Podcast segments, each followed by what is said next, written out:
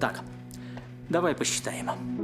Мы должны были прожить здесь 31 сол. Было прислано еды на 68 солов на шестерых человек. Значит, для меня еды хватит на 300 солов, но ее можно растянуть на 400, если экономить. Итак, надо придумать, как вырастить еду на три года. На планете, где ничто не растет. К счастью, я ботаник. Марс будет в ужасе от моих способностей.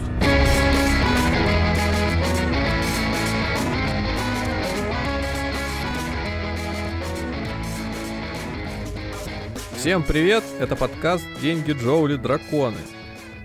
Здравствуйте. Здравствуйте, Никита. Здравствуйте, Алан. Я сегодня до того, как мы начали записываться, задал Никите вопрос. Я говорю, зачем мы делаем наши выпуски, ну, вот, вот такими, какие они есть. То есть один из нас готовится, э, погружен в тему, а другой ничего не знает прямо до самого начала выпуска. Я на говорю, что я ответил, на что я ответил, может быть, потому что мы так договорились. ну, отчасти правда. Я потом подумал, в общем, может быть, имеет смысл заранее знать о теме и готовиться, то есть там накидывать вопросов, он говорит, слушай, ну выпусков тогда будет еще, ну в смысле, они будут еще длиннее, и опять придется там дробить на части, что, наверное, не имеет смысла. Я подумал, ну правда есть, а с другой стороны, мы же изначально это задумывали, потому что это дает некую импровизацию и возможность с темой познакомиться и поделиться эмоциями, впечатлениями, вот как есть сейчас, они пытаться там что-то из себя строить и играть. В общем, мы решили попробовать продолжить то, в каком режиме мы действуем, но если у вас есть на этот счет своя мысль и идея, то предлагайте, говорите, мы с удовольствием э, прислушаемся и обсудим ее потом уже внутри себя. О чем сегодня? А мы сегодня о космосе. Второй раз записываемся. Первый раз была пчела, космос и Саша Белая. Сейчас так игриво. А, просто о космосе. Ну хорошо, а в космосе во всех проявлениях нет. Разве не может а. быть пчелы Саши Белого? Конечно, может быть. Я понятия не имею, о чем ты вообще говоришь. Будут стрелять меня, зацепят вас. Вот именно.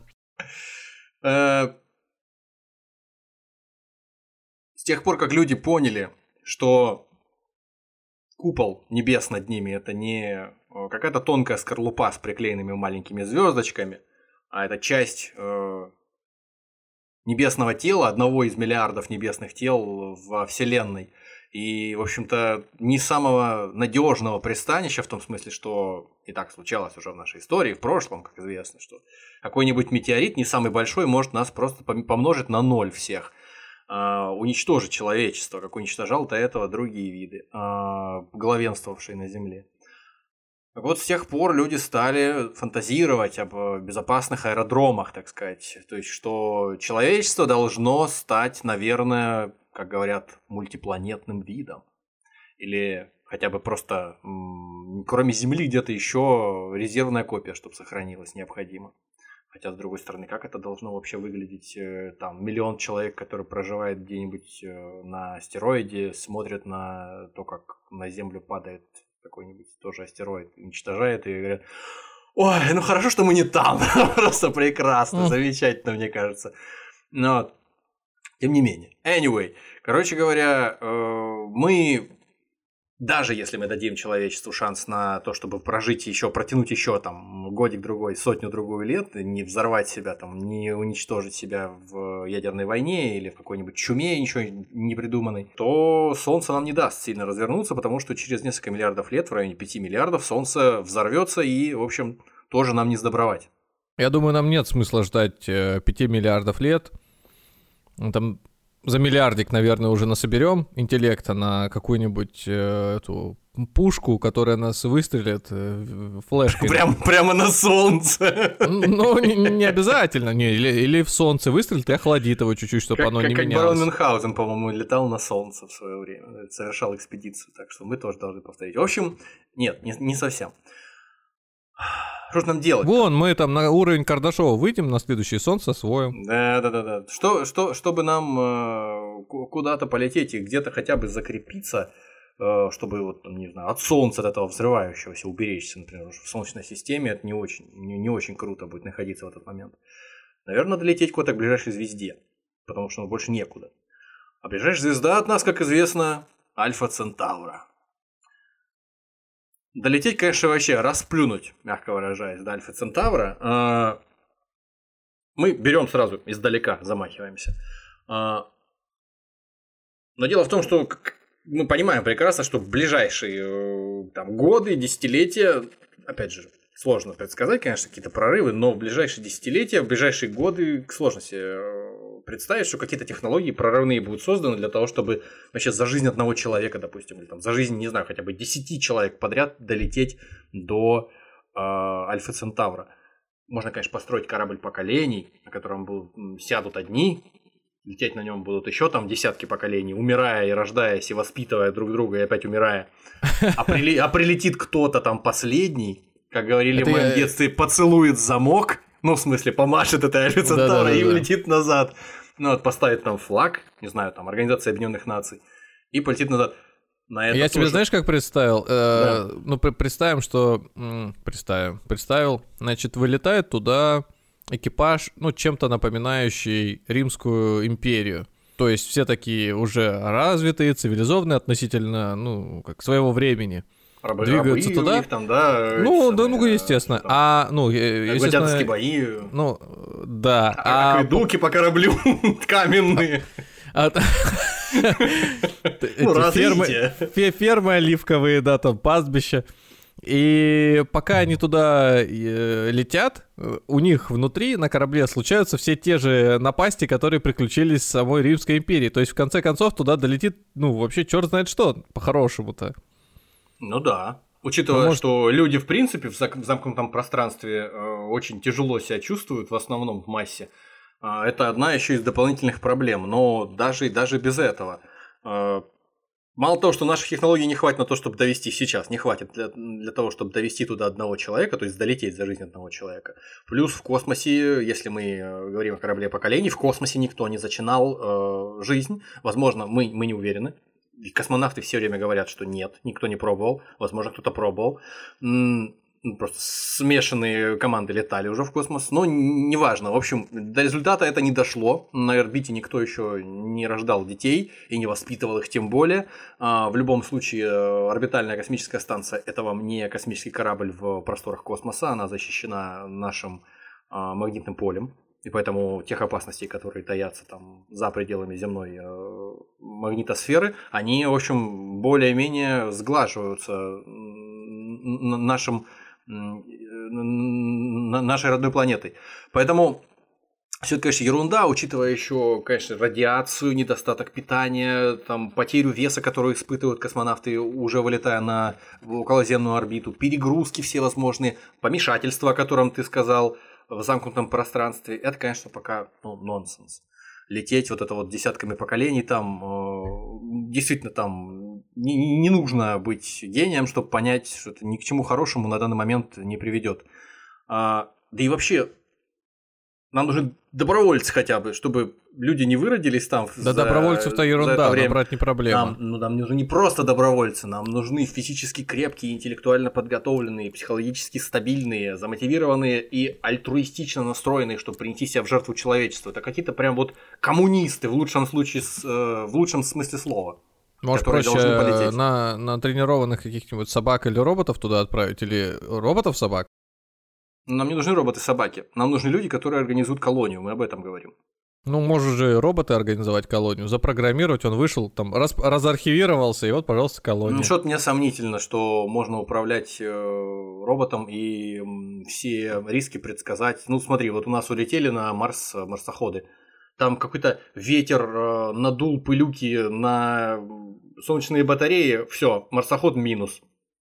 Триллионы ну, это там же денег не сейчас, на попозже, попозже. Нет, ну, в общем, пока Сейчас это ощущение... не, не рассетки все прокачаем, идея, они будут. Идея нашего сегодняшнего разговора – это идея принципиального перемещения человеческих тел в первую очередь. А, роботы вот это так все вот. хорошо, но роботы улетят, это замечательно, а вот тут э, солнце взорвется у нас, или там еще что-нибудь нас уничтожит. А спасутся только роботы. Ну да, выживут только любовники известного в фильме Джима Джармуша, одного из моих любимых. И выживут роботы еще. Опять же, не, не очень этично обрекать сотни поколений на смерть ради того, чтобы долететь до там, планеты, и неизвестно, что там вообще встретит на этой планете. У нас никто не может быть уверен. То есть А. мы осознанно сейчас выбираем лететь в сторону Альфа Центавры. Мне, кстати, Марс Ван вспомнился. Ты помнишь, вот программа такая была? Мне вспомнился Марс 500.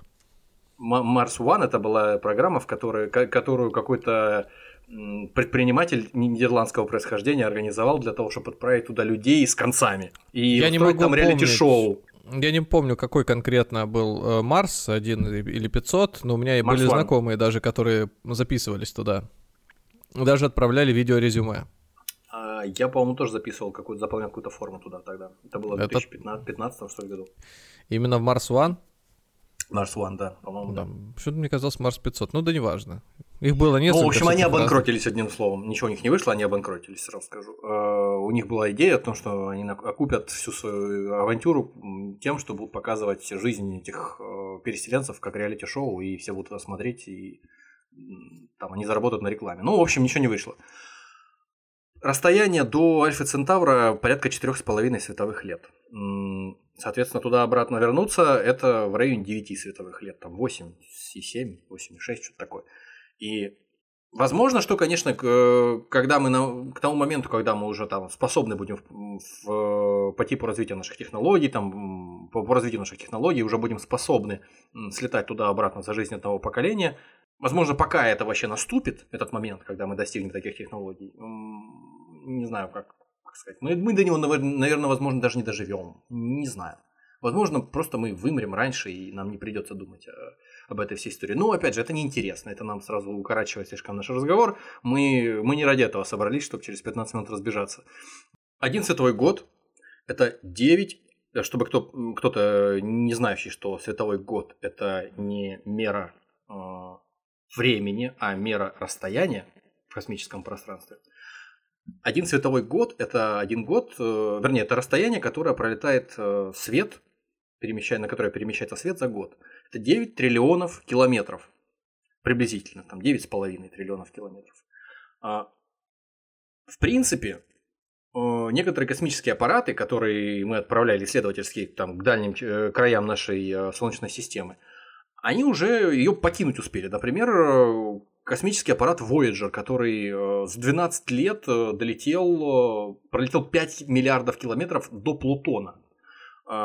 Он, в принципе, самый быстрый, насколько я знаю, корабль, который, ну, самое быстрое небесное тело из э, искусственно созданных человеком, которое удаляется э, за пределы Солнечной системы. У него порядка 17 километров в секунду скорость. Он преодолел третью космическую 16,65 километров в секунду, и это скорость, которая необходима для преодоления Солнечной системы. Вы- Вышел за ее пределы. А, Итак, чтобы на той же скорости, на которой сейчас несется э, за пределы Солнечной системы Voyager, чтобы примерно хотя бы с такой же скоростью, э, хотя он весит всего 700 килограммов, этот аппарат, он дов- довольно небольшой по космическим масштабам, не то что эти ракеты грузовые, которые выводят э, наших космонавтов на, на орбиту, по сравнению с ними он ничтожный совершенно, поэтому им, конечно, придется гораздо больше энергии для того, чтобы их разогнать до такой скорости, ну, неважно, предположим. Большие допущения, конечно, будем делать, округления. А, итак, для того, чтобы на такой же скорости слетать на Альфу Центавра и вернуться назад, Voyager понадобится 17 646 лет, по моим подсчетам, приблизительно. 17 тысяч лет? Чтобы лететь, да, с той же скоростью, 17 километров в секунду. Вот 17 тысяч лет для того, чтобы э, слетать туда-обратно. Вот. А, соответственно, какому-нибудь кораблю, э, большому кораблю, который вот будет колыбелью человечества, вот это вот все, типа Аполлон-11, который вот э, совершил в 69 Мгм. году высадку людей на Луну, он летел где-то в 10 раз медленнее упомянутого вот Voyager. Ну, 170 тысяч лет.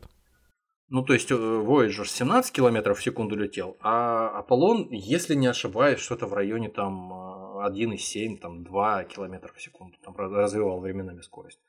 Вот. Так вот, придется пока, лететь. Пока, пока долетит и вернется, у нас ну, уже да, эти да. Э, еноты э, разумными станут. Так вот, так вот придется лететь большому кораблю, если все идеально будет абсолютно, 153 529 лет чтобы достичь от Альфа Центавра, как я говорил уже, поцеловать замок и вернуться назад. А, просто вот, знаешь, как эста эстафета бегунов просто. Оп, а теперь назад. И поехали тут же. А, люди современного биологического типа появились в районе 250 тысяч лет назад. Человек пришел, перешел с охоты и собирательства к животноводству и сельскому хозяйству в районе 10 тысяч лет назад.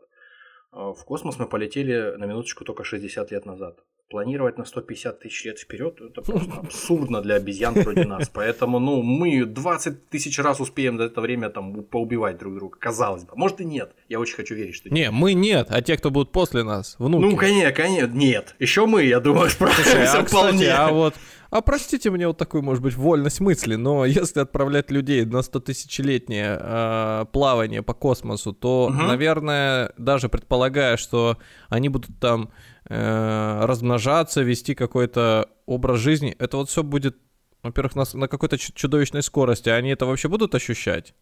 Искусственная э, гравитация должна быть на этом а, корабле, понятно. чтобы, Но чтобы не, люди не об этом. хотя бы как-то да, там не, не рассыпались это, на части по дороге. Я о социальной э, составляющей. А как же быть с инцестом? Ну, да, да, да, людей должно быть там, немало для того, чтобы они там, не выродились. Там просто, да, элементарно какой-нибудь один генетический дефект и какая-нибудь кузен и кузина. Это, там... это, это тоже дополнительный вызов для э, ученых, которые не, могут невозможно. планировать это. Это тоже дополнительный вызов, конечно же. Поэтому возможно, что там э, естественным образом продлевать свою жизнь на этом корабле поколений, то есть э, принятым с э, доисторических времен еще не, не следует. Возможно, надо делать это при помощи какого-то искусственного оплодотворения, чтобы избегать этих генетических дефектов. А это... как, простите, воду на 100 тысяч лет запастись водой? Воду, если на то пошло, можно добывать из астероидов. Сейчас, э, в принципе, а, уже, уже примерно прикин... парковаться периодически Примерно на прикинули э, на каком-то слете юных Василис по обмену премудростями. В Дубае был э, в гостях у каких-то шейхов, там докладывал э, Нил Деграсс Тайсон. Вот, и, соответственно, э, The Future of Colonizing Space у него лекция называлась а, на, понятно. На, на, на форуме. Вот, и, соответственно, он э, говорил о том, что теоретически вокруг Земли вот порядка 16 тысяч э, астероидов, которые можно разрабатывать уже сейчас, добывать из них воду, редкоземельные металлы, и это будет в разы дешевле. Э, он там называл цифры до 95% снижения стоимости по сравнению с тем, насколько дорого тут же воду вывозить э, с Земли на космический корабль туда, на даже не на космический корабль, на космическую станцию. То есть э, это фактически еще даже не космос. Это самые-самые-самые-самые края верха атмосферы нашей. Ну, вот. И то, для того, чтобы вывести туда, э, как он утверждал, литр воды, требуется что-то в районе 20 тысяч баксов на каждый литр воды. Вот. Угу. И там, если начать добывать ее из астероидов, то это уже будет снижение, ну, в моменте снижение там, до 10 тысяч, до 5 тысяч. Это уже бизнес-модель, нормально. Это угу. уже довольно интересное предложение.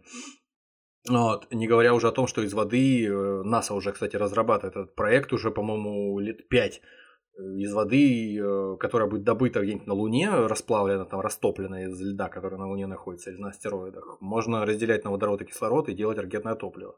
Это тоже удешевит космические полеты кратно, потому что вывозить э, топливо с Земли, его чтобы просто в небо поднять, в космос поднять, это же угу. безумные деньги совершенно. Вот, так ну, что с другой это стороны, не, да, не рентабельно. Уже пока ты по космосу летишь, уже тебе не требуется такой э, рывок сделать, как Земли, чтобы преодолеть ну, гравитацию. В общем, одним словом, это да, это мы уже далеко уходим, не следует этого пока делать. Я думаю, мы пойдем просто по, по, по дальнейшему пути на меньшее сопротивление а надо ли вообще mm. сильно стремиться в далекий космос? Но есть же люди, которые в деревнях живут и никуда не хотят покидать их, в Нет, городских жителей превращаться. Это, это, скорее небольшое лирич- это, это скорее небольшое лирическое отступление. Дело просто в том, я, например, вот этого не знал, пока готовился к выпуску, что вообще обычно, когда ты себе думаешь, представляешь о том, что вокруг нас необъятный космос, о том, что мы смотрим в космос э, через телескопы, через радиотелескопы, видим то, что там происходило миллионы лет назад, ну то есть там свет пока от всяких там событий, произошедших миллиарды, миллионы лет назад, он пока до нас долетел, уже там, допустим, и звезды потухнуть успели, от которых свет летел, и все остальное. То есть, ну, это общеизвестный факт, что а, то, что мы видим через телескопы, это фактически картины из прошлого. Мы наблюдаем за прошлым. Фактически у нас уже есть машина времени. Ну, неважно. А, я о другом. Я о том, что выясняется, что у нас есть предел возможностей. То есть мы, конечно же, сможем долететь в обозримом будущем там, за те же самые 200, 300, 500 тысяч лет а, еще солнышко нам позволит пожить, если мы друг друга не повзрываем здесь и не попередохнем от какой-нибудь э, заразы, то, наверное, мы сможем долететь до Альфа Центавра. Но сказать, что мы улетим сильно дальше э, нашей галактики, э, Млечный Путь или ближайшей к нам самой-самой близкой э, галактики Андромеда, э, вряд ли. Потому что после Большого Взрыва э, материал во вс- во Вселенной, все вообще вся Вселенная продолжает расширяться, причем расширяться не так, как это происходит на планете у нас после взрыва, э, там взрывная волна останавливается в какой-то момент, а наоборот, со все ускоряющейся, со все увеличивающейся скоростью, потому что ну, там это объясняется там, наличием темной материи, темной энергии, которая подстегивает этот процесс. В общем, через какое-то время может настать такая ситуация, случиться через несколько миллиардов лет, может быть, еще до того момента, пока Солнце потухнет, что все ближайшие к нам, даже не то, что там скопление галактик, а ближайшие к нам галактики отдалятся от нас настолько далеко, что мы не сможем до них добраться, даже если в какой-то момент человечество научится летать с субсветовыми скоростями. То есть А зачем так нам быстро, э, пытаться гнаться за этими скоростями, лошадиные силы наращивать? Мы же можем проще, как э, в каких-нибудь э, сериалах, э, взять кнопочку на пульте, нажать, открывается портал, ты в него прыг, и с другой стороны прыг, уже Да, где-то на да, Центавре. Да, да, возможно. Но поскольку пока что это вообще несбыточные какие-то мечты, пока мы рассуждаем в тех категориях, которые нам доступны, мы можем фантазировать. Для нас даже э, полеты, ну, конвенциональные какие-то понятные нам полеты на ракетах, которые толкаются какими-то двигателями внутреннего сгорания, они и то нам кажутся странными. Это абсолютные выдумки, которые вообще непонятно, чем подстё... по- ну, по- на чем основываются. Поэтому мы пока об этом не говорим. А, Мы говорим о том, что хотя бы как-то возможно. И для этого потребуется очень много времени. Возможно, пока это время пройдет, пока мы такие технологии разовьем, нам уже это просто будет не нужно. И самое интересное, что, да, завершает лирическое отступление, самое интересное, что те потомки людей или там кто-то, кто в кого люди эволюционируют в конце концов, а, к тому моменту уже галактика Млечный Путь объединится, столкнется вместе с э, галактикой Туманностью Андромеды и объединятся в одну общую галактику.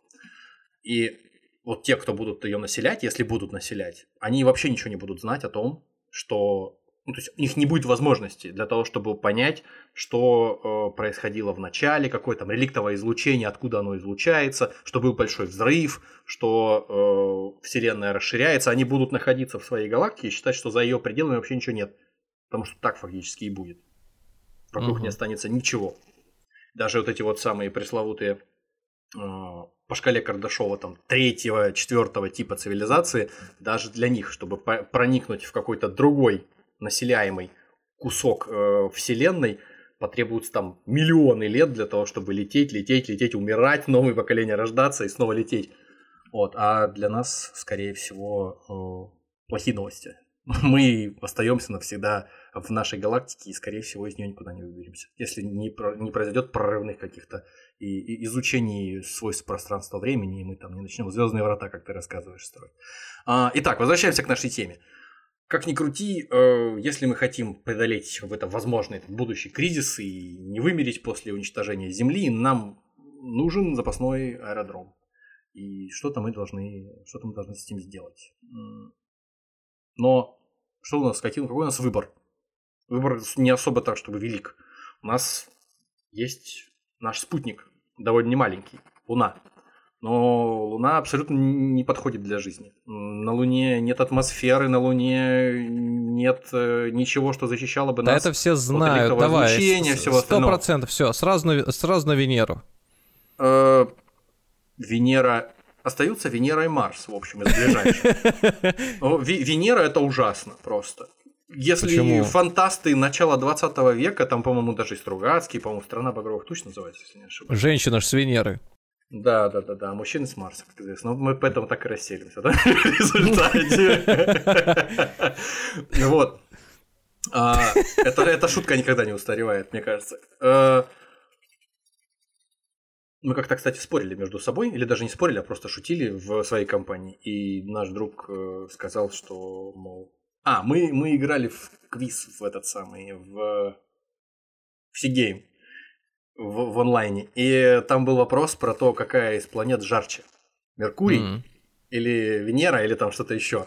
И вот наш друг сказал, что, наверное, Меркурий, потому что он ближе всего к Солнцу. А нет, жарче Венера. Потому что на Венере э, парниковый эффект, там э, плотная атмосфера, и в, в результате создается парниковый эффект, который э, разогрел Венеру до, до 467 градусов. Mm-hmm. Я думал, на, честно на, говоря, на Венере что... тепло.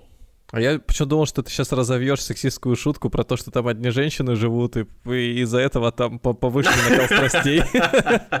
Да, выяснилось, что сексистскую шутку развил ты. Подожди, а это, ну, это никто не, не придал этому значения. Вот, да. спасибо. А, а на Меркурии что, потеплее? Ой, вернее, попрохладнее, что ли? На Меркурии попрохладнее, парадоксально. А, итак, на Венере 467 градусов Цельсия. Это на минуточку выше, чем э, температура плавления свинца. Еще раз, сколько, сколько еще раз? Больше 450. А, а вот на этом, на Меркурии, конечно, похол- похолоднее. Вот написано ночью 427. Ну так вот. А, э, от от минус 173 ночью, а, пардон, от ночью от минус 173 до 427 Мне не нравится прогноз погоды, показывал по телеку. Одевайте свою курточку, одевай. Полярные области постоянно охлаждены, ниже 93 градусов по Цельсию. Комфор- комфортная температура. Короче говоря, да. э, на Венере тепло, э, там ни один из э, э венероходов, так сказать, наверное, лучше будет, да, марсоходов, луноходов, венероходов, долго не задерживался, потому что микросхемы и вообще все внутренности к чертовой матери плавились, вообще просто превращалось в, в кучу мусора. Это исследовательское оборудование, потому что свинец, олово, цинк, все плавится э, гораздо, э, гораздо быстрее, чем это происходит там, даже, может быть, на Меркурии. Атмосферное давление в 90 раз больше земного. Ну, то есть, как бы, если кому-то мало того, что я уже сказал, там еще атмосфера из облаков серной кислоты.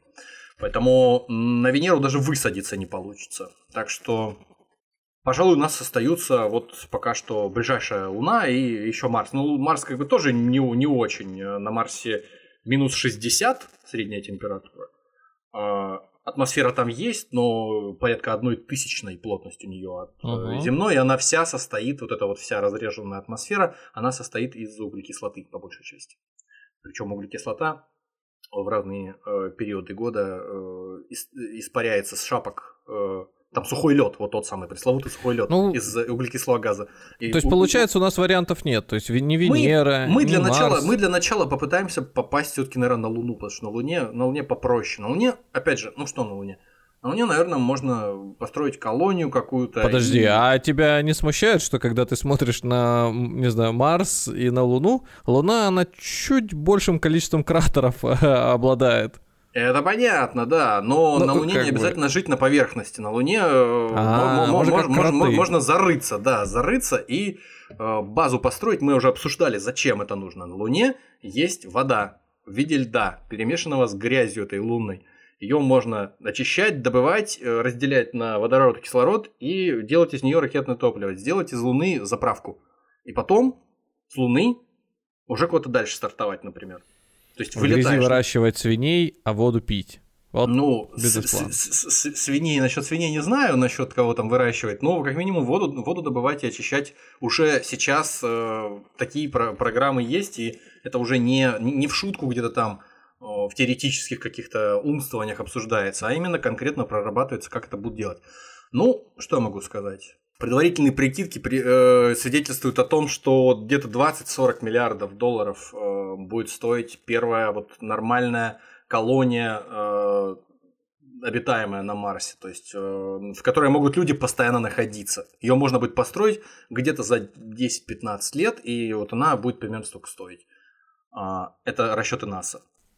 Отлично. Почему, а как почему я все время говорю, все будет? Сразу я скажу, почему. Э, а я говорил, ракетное топливо добывать. То есть можно частным подрядчикам отдать добычу. Нет, ну это какой-то ракет... порочный круг получается. Ты добываешь ракеты топливо, чтобы летать на Луну, чтобы добывать ракетное топливо, чтобы летать мы добываем для того, чтобы оно накапливалось, чтобы на, на нем можно было э, летать куда-то еще. То есть на Луне мы не сможем жить, Луна слишком маленькая, все мы туда не переселимся, даже значительное количество это... нас туда не переселится. На, на Луне можно жить из-за того, что там Блин, холодина. эту идею должен продавать чувак, который криптовалютой занимается, мне кажется, или NFT. Вот это точно. Да, да, да, да, да. Э, в любом случае, на Луне можно жить только в тех местах, вы которые получа... вы майните, солнцу, там... майните криптовалюту, на криптовалюту покупаете NFT и профит. Все, летите, летите на Марс. Там снова майните, значит.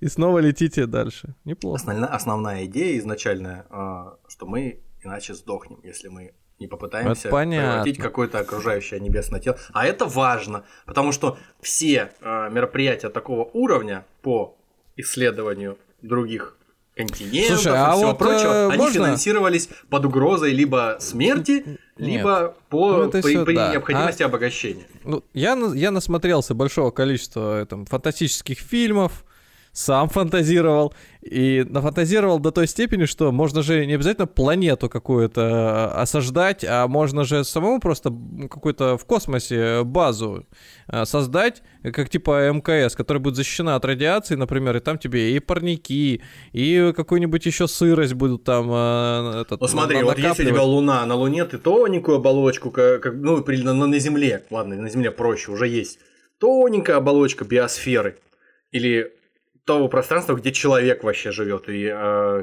фигурирует каким-то образом. Вот представь себе, что проще.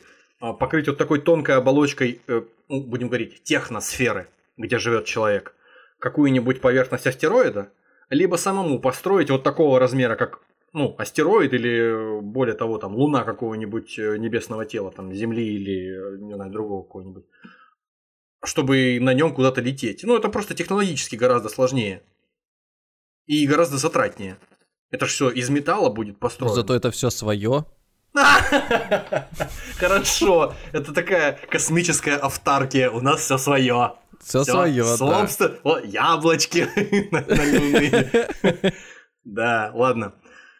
В общем, в любом случае на Луне довольно относительно недорого и относительно несложно по сравнению с остальными небесными телами построить какую-нибудь базу, на которой можно пардон за тавтологию, базироваться и э, исследовать э, Луну, добывать там, точнее не исследовать, а раз, э, разведывать там полезные ископаемые, в первую очередь э, разрабатывать там воду, добывать и э, очищать ее, делать из нее ракетное топливо. Для того, чтобы лететь дальше на какие-то другие небесные тела, которые позволят нам уже всерьез закоктиться. Потому что на Луне, ну, это несерьезно. Не, в некоторых кратерах, в которых э, все время э, тепло относительно, все время светит солнышко, там по, пол, по полгода, и э, в, в них, может быть, и будут находиться какие-то базы для людей, которые вахтовым методом будут долетать и добывать там mm-hmm. эту воду. Но все же, все же, нам интересна какая-то более надежная э, пристань, на которой э, мы, мы сможем обосноваться уже по-серьезному. Раз мы уже от, отбраковали Венеру, то остается Марс. На Марса примерно столько, сколько и до Венеры. И может быть все-таки база на Марсе тогда, начало. А, Между прочим, согласно последним э, исследованиям, доступным нам от э, не обязательно НАСА, но и э, Российского исследовательского космического агентства. Ну, почему я все время НАСА упоминаю, когда ссылаюсь на какие-то там исследования, какие-то траты? Потому что, насколько мне известно, есть такие данные о том, что все космические агентства, государственные, мировые, тратят на исследование космоса даже меньше немножко, чем одно лишь НАСА.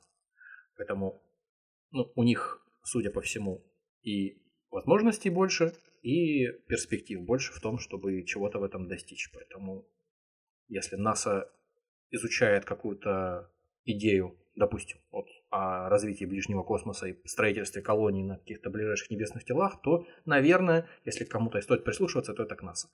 Итак, а, есть информация о том, ну, согласно последним исследованиям э, космическим, что на Марсе где-то около 4 миллиардов лет назад еще э, существовала атмосфера, вроде земной, и существовали океаны, пусть не глубокие океаны, там что-то в районе э, нескольких сотен метров, но тем не менее они покрывали преизрядную часть Марса.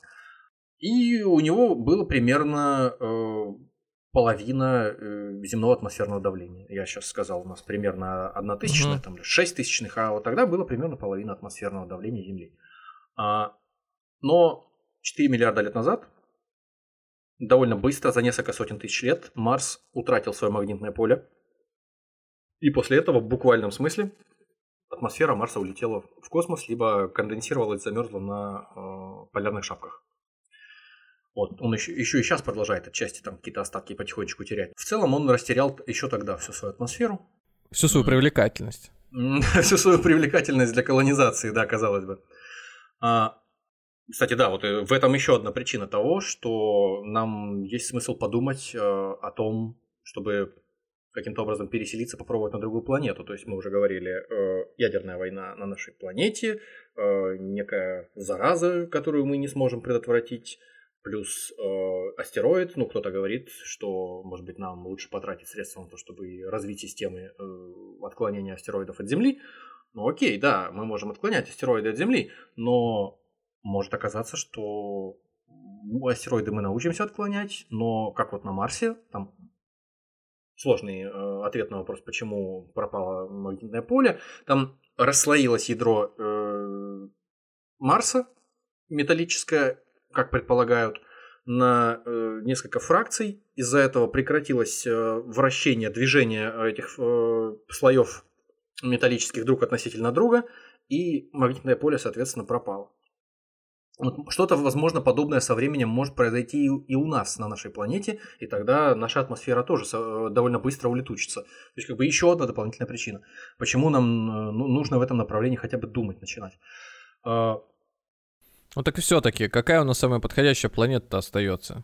Это Марс. И, Без шансов, заим... да? Им, то есть им, не... Я думаю, пока да, пока да. Ну, то есть не спутник Юпитера какой-нибудь. До спутника не... Юпитера лететь далеко. Э, для, со... Даже для того, чтобы туда снаб, снабжать какими-то угу. материалами, чтобы строить базу, просто невероятно далеко лететь и долго. Вон, я же только сказал, вот в начале выпуска мы говорили о том, что э, Voyager, а. Voyager летел до края нашей Солнечной системы, там, до Плутона он долетел что-то за 12 лет. Так он весит 700 килограммов и фактически просто коробок, коробок железа маленький. Долетел за 12 лет. Ну, то есть для того, чтобы построить какую-то базу даже минимальную, чтобы там жили, не знаю, 10 человек, нужно грузов перевести безумное количество. И вот эти вот, вот такое плечо в 12 лет, ну это вообще не вариант. Он просто, пока ты улетишь, прилетишь, один рейс сделаешь, там люди уже успеют умереть от какой-нибудь жести. Ну, так что это дело будущего. Безусловно, спутники газовых гигантов, э, что там, Европа, э, что там, Титан, это, это да, это перспективные штуки, да, но пока что Пока что это долго об этом, наверное, лучше нам не вспоминать. Понятно. Ну и так Пока еще, на, надо готовить эти рюкзаки и на Марс отправляться. Такое ощущение, что кроме Марса нам больше попасть некуда а, в этом смысле. То есть нет у нас целей ближайших, таких более-менее достижимых. Ну, на Марсе, конечно, тоже не сладко, как я уже говорил. А, Ну, не Даже знаю, что не сладкое. Я вот фильм «Марсианин» смотрел, все там. Да, да, да, да, да, да, да.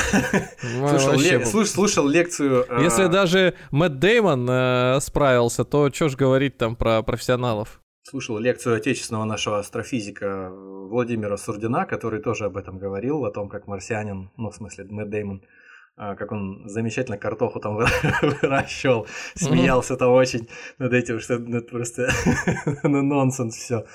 Ну, вот, э, то есть, в принципе, фильм интересный, все здорово, но совершенно не соответствует действительности, насколько это все легко и комфортно. А, начнем с солнечных батарей. Изначально откуда энергию добывать для того, чтобы существовать просто в виде какой-то ничтожной колонии в одной палатке? Солнечные батареи. Поскольку Марс удаленнее от Солнца, чем Земля, и поскольку на Марсе пыльные бури регулярные, а, эффективность э, солнечных батарей составляет лишь в районе 40% от земной. Вот. И то есть какое-то время пыльные бури вообще будут мешать э, там, длительному использованию. Придется где-то там ну, вступает в силу наша земная проблема с, э, с солнечными батареями. Солнечные батареи хороши, но если у тебя наступает какая-то без, без солнца э, продолжительное время какое-то, несколько месяцев, там, у нас в высоких широтах, то тебе нужны какие-то аккумуляторы, чтобы можно было эту энергию хранить. А у нас угу. каких-то достаточно емких и э, качественных аккумуляторов, чтобы много энергии долго хранить, пока что пока ну, с этим проблемы. педали, педальки крутить тогда придется. Регулярно, да, педали крутить. А... Ветрогенераторы тоже Ослик, нет. Ослика что... с собой взять. Да, да, да, да, да. Ветрогенераторы тоже слабая идея, потому что атмосфера разряженная, потому что преобладающих потоков ветра, которые бы постоянно в каком-то направлении дули, тоже э, едва ли найдешь. А геотермальная энергетика, ну, как бы Марс, Подождите, э, а Марс, как Марс же гораздо холоднее, чем Земля. Атомная энергетика. Атомная энергетика это замечательно, но это дополнительная опасность для людей, которые и без того прилетают на Марс и подвергают. Да, это выход единственный, конечно, само собой.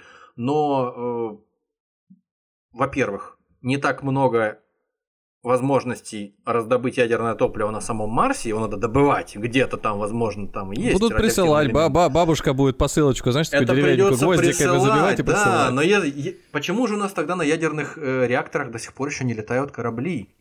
Потому что, а это все, потому что это все фонит безумно, потому что э, космическая радиация без того опасна для космонавтов, которые летят э, в космосе, именно улетая от Земли. А если там еще что-то случится с э, этим грузом радиоактивного вещества. А на Марсе нет такой радиации? А на Марсе радиация я же тебе к чему и подвожу. На Марсе это и без того, э, и без всяких ядерных реакторов просто ужас, потому что атмосферы практически нет. Поэтому солнечная радиация раз, и космические лучи, гамма-излучение космическое, насколько, если я сейчас ничего ни в чем не ошибаюсь, ну, короче, космическое излучение, которое к, э, к Солнцу отношения имеет, оно тоже шпарит по нашим гипотетическим космонавтам Просто безумно. Никакие... Ну, то есть, что, что нужно там, этот, э, цветками, картошкой все засаживать, Никакие чтобы... свинцовые, никакие свинцовые скафандры от этого не спасут, их просто не, ну, в них просто не подняться. Вот, и шагу не ступить, если там на Луне еще можно в тяжелых этих скафандрах лунных там перемещаться, потому что там, по-моему, что-то в районе 100-килограммовый скафандр, опять же, по словам вот этого самого нашего астронома, астрофизика, точнее, а, Владимира Сурдина, что-то 100-килограммовый скафандр на Луне что-то в районе 16 килограммов весит. А на Марсе он будет весить что-то в районе в районе 50 или 60 килограммов, по-моему. Ну, то есть сильно не находишься в нем. А, это представить себе просто 60-килограммовый рюкзак, в котором тебе придется ежедневно подолгу работать, проводить всякие э, необходимые работы для того, чтобы просто себя обеспечивать какими-то необходимой, э, необходимой жизнедеятельностью, обеспечивать свою. В общем, ядерный реактор это тоже опасно, сложно и, ну, в общем, черт его знает, как с этим быть. Ну так что, я же говорю... Сол, сол, солнечная радиация. Вернемся к солнечной радиации. А, это мы пока еще говорим э, про небольшую колонию, там буквально... Я, насколько помню, для, для того, чтобы справиться с солнечной радиацией, тебе нужно создать естественный, ну, лучше, конечно, сделать естественное, э, естественно, защитный слой, то есть создать атмосферу, правильно? атмосфера земная действительно э, вместе с, конечно же, не только атмосфера, но и газы, но и магнитосфера. Земли. Как предлагал они, они, Илон они... Маск, несколько ядерных взрывов по полюсам. Я, я, я об этом тоже хотел сказать позже, но скажу сейчас, да.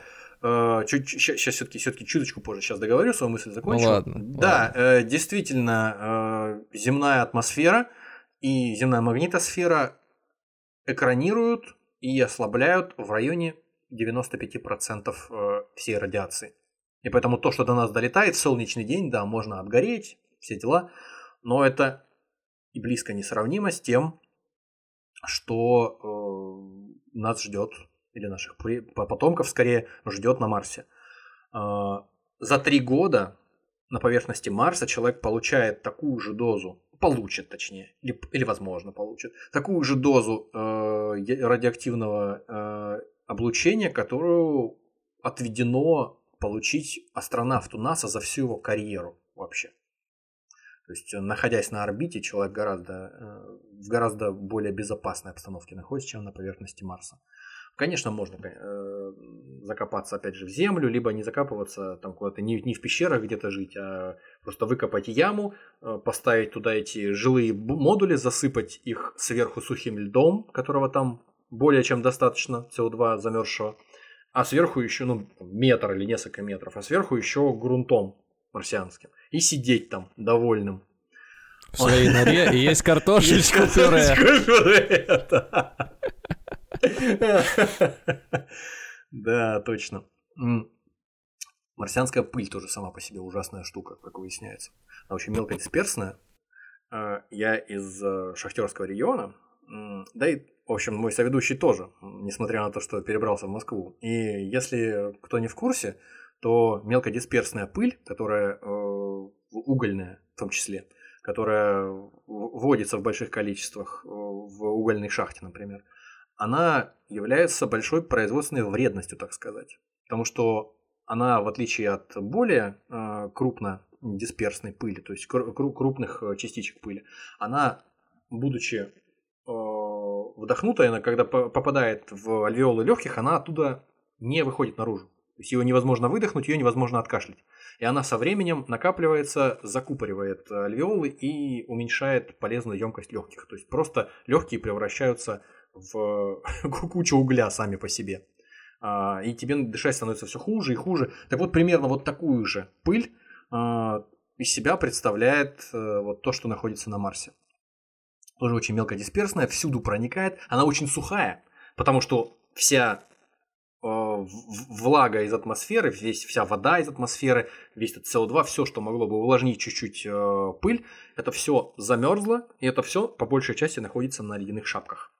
Поэтому пыль очень сухая, очень... Э, в общем, она очень липкая. Электростатически, короче говоря, она заряженная, сильная, mm-hmm. она очень липкая. Она короче, налипает, она, она везде проникает, она налипает, прилипает. она налипает на колеса этих марсоходов, она налипает на поверхности солнечных батарей.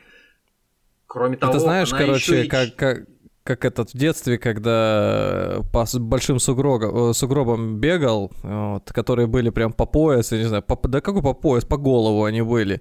И вроде бы как ты уже там не, не заматываешь свои штаны, не заправляешь их ни поверх, ни внутрь, всегда носки в снегу.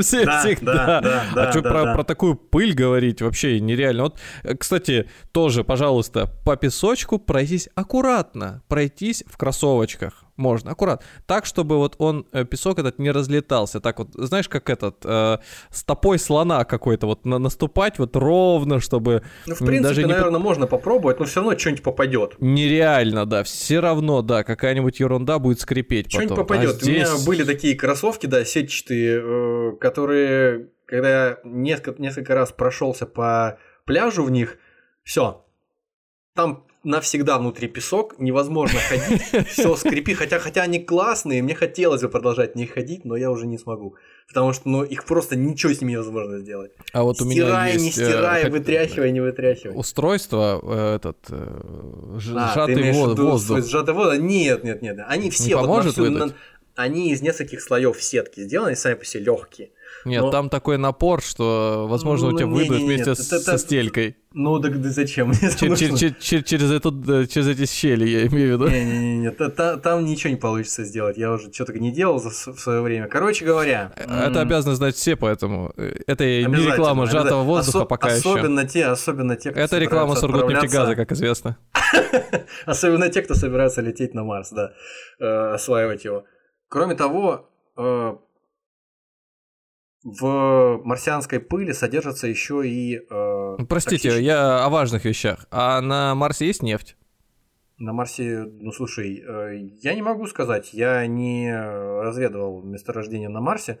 Вот, и я думаю, что пока еще никто не может сказать, даже астрофизики не могут сказать, которые руководили э, действиями, работой марсоходов, этими всеми Opportunity, Curiosity и Perseverance, ну, вот, которые там ездили, либо ездят до сих пор еще по пы- пыли этой марсианской. Потому что никто не бурил. Никто не бурил, никто не разведывал слишком глубоко, чтобы можно было разобраться. М. Так вот, никак не могу договорить, что марсианская пыль, она еще и токсичная. Перхлораты соли, сложные эфиры хлорной кислоты, они в ней содержатся, и будучи э, попавшими в легкие, да и вообще просто вот на кожу, где-то чего-то, при открытии каких-то шлюзов между отсеками жилыми, они попадают однозначно внутрь туда, и вну- внутрь жилых этих отсеков и причиняют э, всякий вред, потому что ис- происходили испытания вот этих вот веществ на грызунах и птицах. Ну, Просто некоторые ученые любят э, му- мучить жи- животных, э, испытывая на них всякие гадости. Ну вот, и, в общем, грызуны и птицы, они испытывают судороги и быстро умирают. Короче говоря, в общем, прекрасная, прекрасная пыль. Замечательная. Всем рекомендуем. Водяной лед есть на Марсе. Он под, э, в некоторых э, ме- мес- местах где-то даже на поверхности чуть-чуть, где-то в основном он сосредоточен под поверхностью, в таких их линзах, наверное, я так понимаю, что-то вроде вечной мерзлоты. Вот его теоретически его добывать там можно. Э, И добывать оттуда воду. Тоже надо ее очищать, тоже нужно, ну, как вот мы разговаривали про Луну. То есть, э, теоретически с водой вопрос можно решить. А, Гораздо, конечно, хуже будет с почвой, и для этого, возможно, нам помогут какие-то гидропонические э, там те- теплицы, в ко- в которых можно будет что-то вырастить и улучшить питание колонизаторов потихонечку. Опять же, это все дороговато, сложновато, но теоретически реализуемо. Эти технологии уже есть, их уже используют на Земле. И сказать, что это прям так как-то слишком сложно, нет, не скажешь. Можно, наверное, там какую-то и рыбешку в искусственных э, водоемах выращивать. Но вот насколько она там будет живучей в низкой, при низком давлении низкой, э, и- низкой гравитации, ну, не знаю, это де- дело будущего. Но теоретически можно и накормить, и напоить людей. Вот просто что, конечно, из-за того, что минус 60 постоянно, скорее придется большую часть времени проводить в замкнутом пространстве и руководить этими роботами, которые будут большинство операций проводить. Такая себе, конечно, колонизация. Ты фактически на Земле находишься. То есть условия, которые ты себе там в этих блоках жилых создашь, это то, что ты там на Земле можешь добиться. А наружу выходишь, ну там, раз в какое-то время, потому что если слишком много будешь выходить, то очень быстро нахватаешься радиации и, наверное, заболеешь и умрешь. А лететь на Марс на минуточку э, в районе 9 месяцев туда и обратно, и то расстояние минимальное, там что в районе 50, с- 55 миллионов километров, на которое Марс и Земля объединяются, ну, Марс и Земля вращаются вокруг Солнца вместе, и у них орбиты сходятся вот на вот этой кратчайшей точке соприкосновения только раз в два года, насколько я понимаю. Вот. И то есть, чтобы потратить какое-то адекватное количество времени и чтобы достаточно быстро прилететь, тебе придется в следующий раз после того, как ты отправился на Марс или там что-то привез туда, и еще два года ждать. Потому если Короче, вдруг надо, надо, короче, бомбить, я так понимаю, Марс, если, если э, не вдруг что-то пойдет, заморачиваться. если вдруг что-то пойдет не так, то ну тебе придется ждать, пока к тебе скорая помощь приедет еще два года. Ну, я же говорю, надо просто- атмосферу создавать, чтобы все там препятствия были привычные нам. Ну На да, парашютике да, да. выпрыгнуть Теперь- и туда те- те- всё. те- Теперь да, мы пере- переходим к самым уже фантастическим вещам, ради которых сегодня все и затевалось, э, к терраформированию. То есть к изменению э, атмосферы и вообще э, всех остальных сфер э, Марса для того, чтобы на нем можно было жить, потому что, ну, Христофор, Христофор Колумб, когда от, открывал новый свет, или там Фернандо Магеллан, когда кругосветное путешествие совершал первое в истории человечества, они не испытывали тех проблем, которые будут испытывать люди на других планетах, даже в Солнечной системе, потому что атмосфера везде была одна и та же, он мог дышать этот пресловутый Христофор Колумб и в Европе, и в Новом Свете тем же самым воздухом, и корабли свои мог взять, отремонтировать, нарубив там тех же самых деревьев и сделав, ну не тех же самых, просто деревьев, и сделав из них какую-то замену там каких-то досок своих кораблей. И, и наесться, соответственно, тоже можно было каких-нибудь кабанчиков там сразу по факту, по месту. На Марсе такого не получится. Вот, поэтому единственная возможность нормально жить на Марсе это превратить Марс в какое-то подобие Земли. Ну, вообще Марс, если так прикинуть, да? Ну, не то чтобы прям совсем плохая мысль. Сутки в районе 24 часов. Ледяные шапки на полюсах, прям как у нас. А, угу. Ось вращения, наклоненная к плоскости эклиптики, как у нас тоже. А, ну и вообще, в любом случае, ближайшая к нам планета, если мы и ну, Шварценеггер займемся... там был уже. Мэтт Дэймон, да. Да. Если, пресловутый, если мы займемся терраформированием, то есть превращением э, планеты в жилое во что-то, конечно, мы там уже вспоминали Титан и Европу, но мы должны обкатать это все на ближайшей какой-то планете, эту технологию, и потом уже, наверное, да, мы теоретически когда-то сможем добраться и до спутников газовых гигантов, и на них м- что-то там еще попробовать организовать. А, интересно, что идеи о которых сейчас будем говорить, они уже были высказаны в 1992 году британским астрономом и радиоинженером Полом Бёрчем. Он в этом самом 92 году опубликовал значит, а, а, обширную такую статью, которая называлась «Терраформировать Марс быстро» в журнале британского межпланетного общества. Это не просто какой-то, это не журнал уфологов какой-то, это научно рецензируемый журнал, э, вполне приличный, насколько я понимаю. Итак, о чем он говорил? Журналы уфологов неприличные. Приличные очень, конечно, но читать их следует как э, развлекательное чтиво на ночь. Короче, э, что, что он предлагает? Поскольку у Марса уже была в свое время атмосфера, досплыла, то теоретически мы можем ее вернуть назад. Что нам для этого нужно? У нас почему Марс красный? Марс красный, потому что он состоит из, э, э, то есть он покрыт окислами железа. То есть весь кислород, который находился на Марсе, он либо улетучился, либо связан в виде этих окислов в виде оксидов на поверхности Марса. И поэтому теоретически кислород в атмосферу Марса можно добавить. То есть у нас атмосфера на Земле состоит из 21% кислорода, по-моему, и что-то в районе 70, там чего, 8% азота. И еще чуть-чуть э, углекислого газа. Так вот, здесь атмосфера, напоминаю, полностью из углекислого газа состоит. Практически угу. полностью. Соответственно, нам нужно для начала выпустить кислород, который у нас уже есть. Вот он, связанный в окислах железа. Что нам для этого нужно сделать? Расплавить! Расплавить поверхность Марса. Это же просто. А, для этого нужно растопить ее до температуры порядка поверхности Солнца. До 6000 градусов. Что нам для этого нужно? Нам для этого господин... Сварочный а, аппарат. Отличное решение. А, господин Пол Бёрч нам предлагает а, вывести на орбиту Марса эскадрилью спутников с установленными на них мощными лазерами.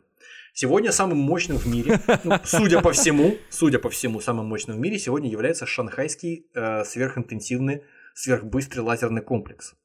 Это а... самая да, дорогая э, коррекция зрения в истории будет. Да, здорово. В 2020 году он демонстрировал пиковую мощность в районе около 13 петаватт. 1 петаватт – это 1 квадри... квадриллион ватт, то есть 10 в 15 степени. Теперь, теперь сразу все понятно стало. Ну, то есть, э, представь. Э, ну, вот представь, я таким стреляю, например. Мощность, нет, мощность. Э, ну, сколько... Все, все, да, давай мощность так, он прибор... Не, не, не, не, важно понять. приборов измеряется в ваттах. У нас да, ну, чайник непонятно. может быть 1 нет. киловатт мощность. Непонятно, непонятно. Тысяча рельсу, про... рельсу пробивает? Тут дело-то в чем? Может, и пробивает. Автомат Калашникова том, пробивает, а смотри, это пробивает? Де, де, дело в том, он может все, что хочешь попробивать, но дело в том, что сейчас... А, на, а, а номерок пробьет? Я тебе сейчас... Сейчас такой, да. Сейчас такую мощность э, могут развивать эти самые мощные лазеры только в течение доли секунд. А нам Сейчас лазер мне пробьет, я а, а нам нужно, а нам нужно, чтобы они жарили, причем в два раза более мощный э, лазер нам нужен, чем тот, который у нас сейчас есть. Ну, кстати говоря, э, забегая вперед, к 2025 году в Китае запланирован запуск установки экспери... э, экстремального света Station of Extreme Light с пиковой мощностью уже не 12, э, там, 13 петаватт, а 100 петаватт. То есть я все еще плюс, не могу сопоставить это вот раз. никак. Ну, то есть цифры чувствуется, что цифры большие, а большие, ну, как это вот... Сейчас, э, секунду, сейчас, сейчас, сейчас, секунду, я тебе, раз ты вспомнил про этот самый, про сварочный аппарат.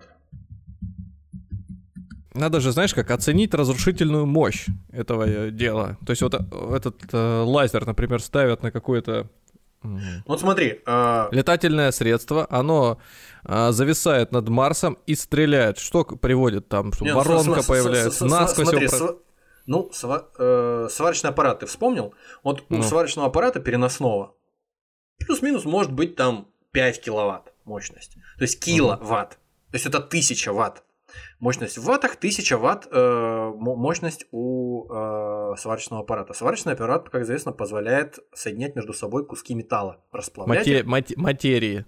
С, с, э, расплавлять их и э, соединять между собой. А, а у нас не 1000 ватт, а квадриллион ватт. Это очень много. Это гораздо э, мощнее, чем э, возможности, которые нам обеспечивает э, сварочный аппарат.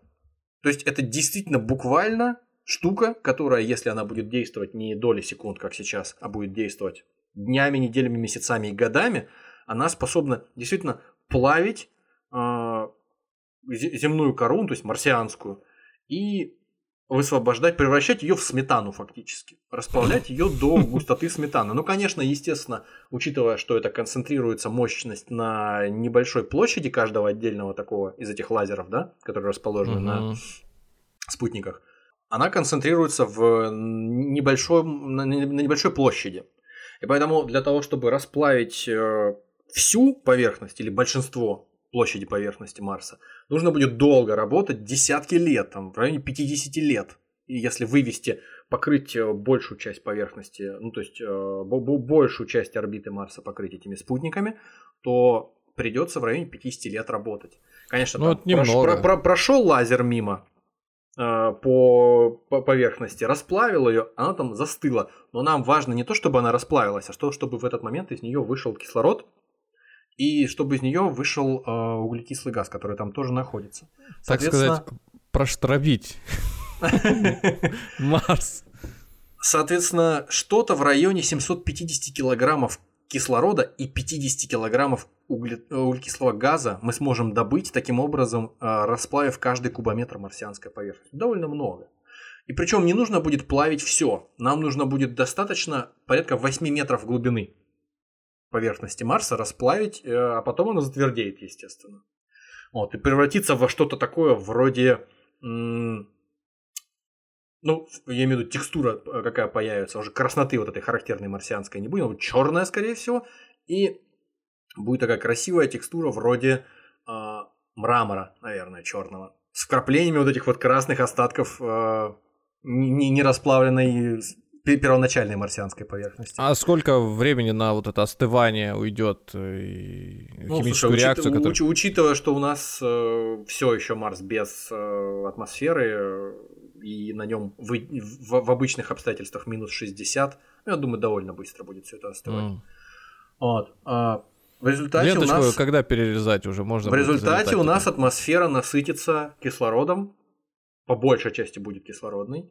Ну и, соответственно, э, углекислый газ тоже там будет присутствовать. Но для того, чтобы дышать, это, конечно, понятное дело, кислород чисто используется для того, чтобы дышать э, в определенные моменты времени, там, допустим, летчики-испытатели э, в масках у себя там бывает дышат кислородом, но чистым. Но для того, чтобы дышать как на Земле, нам нужен воздух, а не кислород. Нам нужно к этому кислороду еще добавить азот. А азота как раз-таки на э, Марсе не так легко достать. Нам его нужно транспортировать. А, кстати говоря, да. как мы будем запитывать эти лазеры, которые будут работать на, на орбите? Они же тоже должны как-то откуда энергию получать, чтобы э, лазерный луч такой мощности выдавать. Я еще думал, 2000... как эти шуруповерты просто со встроенной батарейкой прилетят. Еще в 2013 году профессор физики из Университета прикладных наук в Мюнстере Ульрих Витрок в статье «Перспективы солнечной накачки твердотельных лазеров в миссиях Европейского космического агентства» А, высказал идею использования для питания космических лазеров солнечной энергии непосредственно. То есть разворачиваются солнечные батареи и непосредственно от э, Солнца запитываются энергией. Причем не просто солнечные батареи, а нужна еще система зеркал на этой же угу. самой орбите, которые будут перенаправлять и концентрировать солнечные лучи. Ну, в общем, здесь, в принципе, из того, о чем мы сейчас говорим, хотя это выглядит как-то фантастично, но ни одна из тех технологий, о которых мы сейчас говорим, принципиально не фантастическая. Они просто сконцентрированы вместе в одну кучу и э, в целом представляют что-то такое небывалое. Но ну, каждая это, по отдельности скажем, они уже существуют. Все, что сейчас изобретено, просто попробовать нужно на новой местности, на новой территории. Да, она в космосе находится, есть свои риски, все свои сложности, но это, это я так понимаю, ну, не что-то... Это теоретически реализуемо, да, но э, для, для этого нужно, конечно, не, не, не нужно дожить, не, не нужно дожить до эпохи Звездных войн, да, или. Ну, теоретически, да. Э, единственное, что воля для того, чтобы потратить бешеное количество денег и сил на реализацию этого проекта, но об этом мы позже поговорим. А, нам нужен азот для того, чтобы насытить им атмосферу и сделать ее похожей на атмосферу Земли. Где нам это взять азот? А, есть информация, что Луна Сатурна Титан практически полностью состоит из азота. То есть, как минимум, его атмосфера полностью состоит из азота. А, миссия Кассини-Гюйгенс, исследовательская станция, которая покинула Землю в октябре 1997 года и приземлилась на Титане а, в январе 2005 года, соответственно, достигла всего за 7 лет от, э, от Земли. А, улетев, достигла этой Луны Сатурна всего за 7 лет. Поэтому, если отправить туда э, автоматические станции по выкачиванию просто, по, по закачиванию, грубо говоря, в шприцы просто этого азота из атмосферы, э, опять же, у Илона Маска уже есть ракеты, для, которые не только взлетают в космос, но и садятся назад.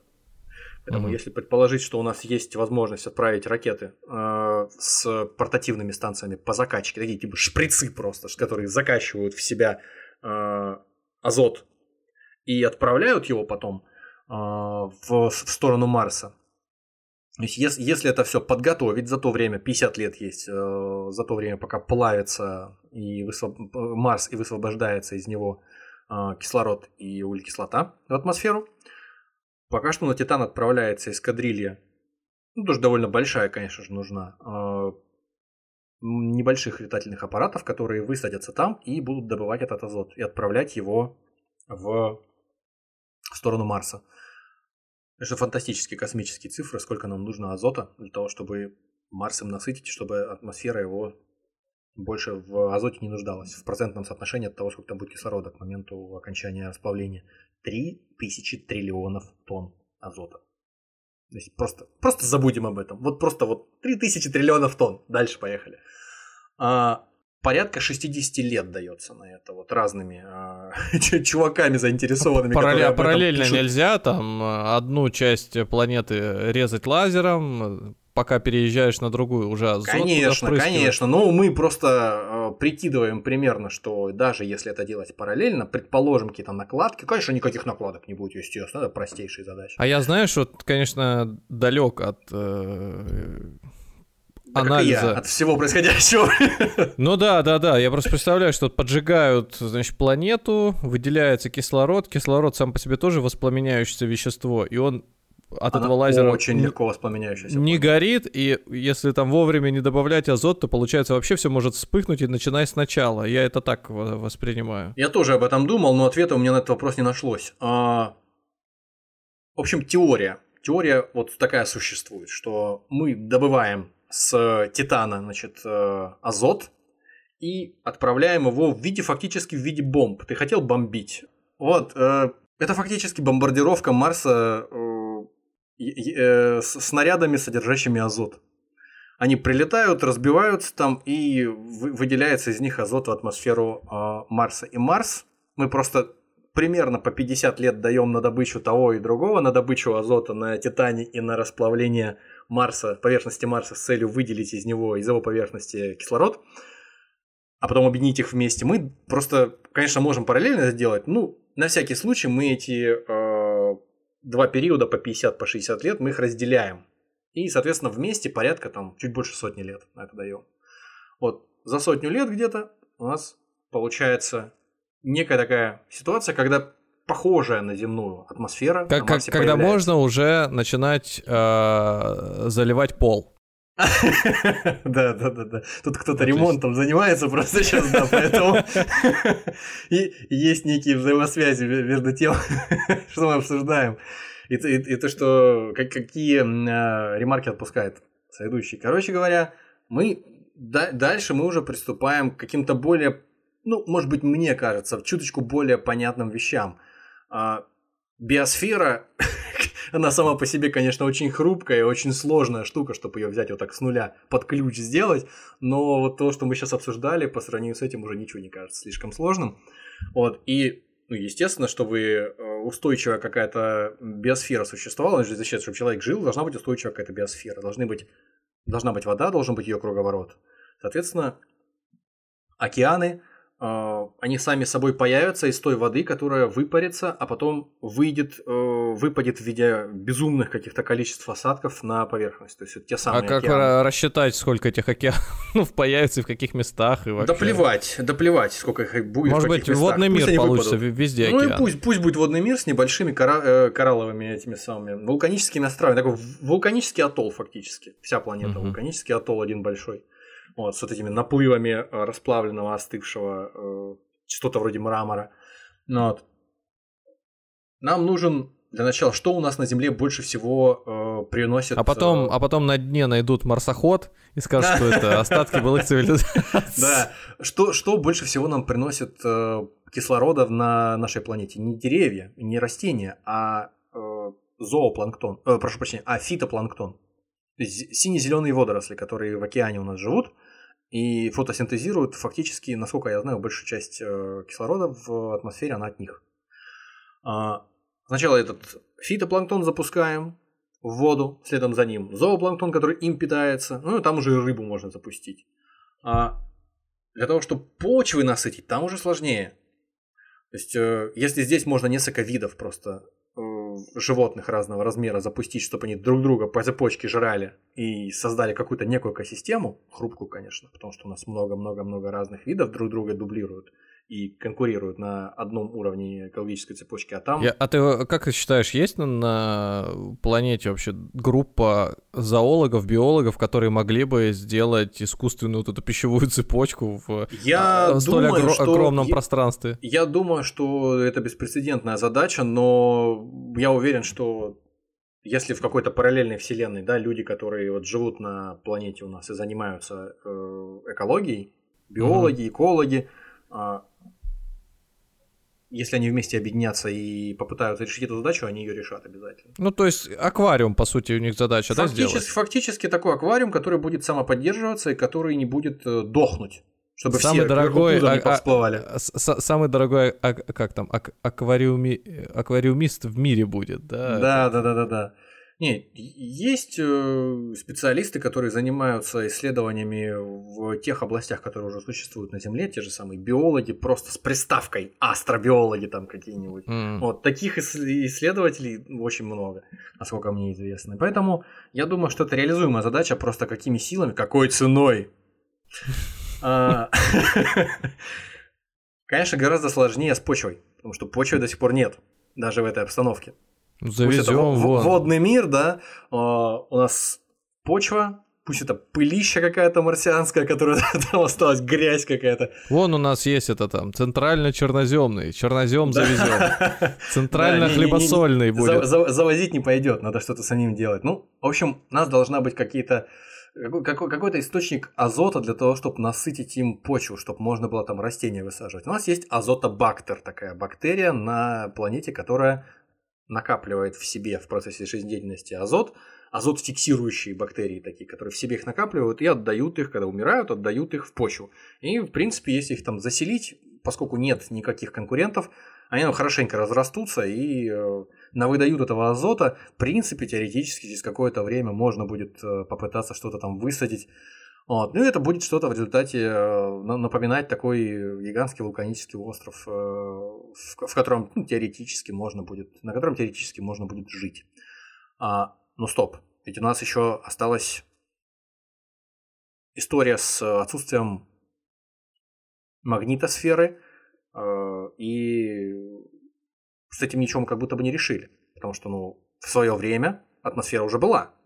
Но магнитное поле закончилось, и солнечным ветром все это сдуло в космос. Либо все это замерзло. Как нам быть? А, в 2022 году в научном журнале «Акта астронавтика» вышла статья британского физика Рут Бамфорд, а, которая называется «Как создать искусственную магнитосферу для Марса». То есть есть люди, которые уже сейчас прям этим занимаются, с этими идеями, которые вроде как практического применения пока не, не, не имеют. Это все равно, что как в, 2000, в 1920-х, 30-х были ученые, которые уже всерьез занимались тем, как э, будут выглядеть космические скафандры для людей, э, потенциально оказавшихся на Луне, как будут выглядеть э, космические корабли, Хотя вроде когда космических кораблей там было очень далеко. А потом раз внезапно и через там 30 лет полетели э, люди на, на Луну, а там через, через 20 лет люди вышли в космос. И это все пригодилось. Точно так же и здесь. Уже крупицы того, что нам нужно, уже есть. А, так вот, о чем говорит госпожа а, Бамфорд в своей статье? А, между орбитами планеты Солнца существуют такие так называемые точки Лагранжа. То есть это места, э, в которых небесное тело, какое-то искусственное, например, оно подвергается в равной мере э, воздействию, допустим, и Солнца, и той планеты, на орбите которой он, оно находится, это тело. И поэтому оно не вращается по орбите, оно находится все время в одной и той же точке. То есть представляем себе одну линию, на которой находится Солнце, угу. Марс, а между ними находится некое нечто, и оно никогда не уходит с этой, это нечто, оно никогда не уходит с этой э, линии. То есть оно постоянно находится между Солнцем и Марсом. Так вот, предлагается построить э, некое сверхпроводящее магнитное кольцо из э, сверхпроводника, которое питается ядерной, э, ядерным реактором, которое создает магнитное поле, причем не обязательно магнитное поле, которое какое-то огромным каким-то будет, оно какой-то магнитный веник, вот такой, магнитный э, конус, который будет э, защищать перманентно, защищать где-то на расстоянии миллиона километров э, от э, Марса в сторону Солнца, и он будет защищать э, своим магнитным полем Марс от солнечного ветра все время.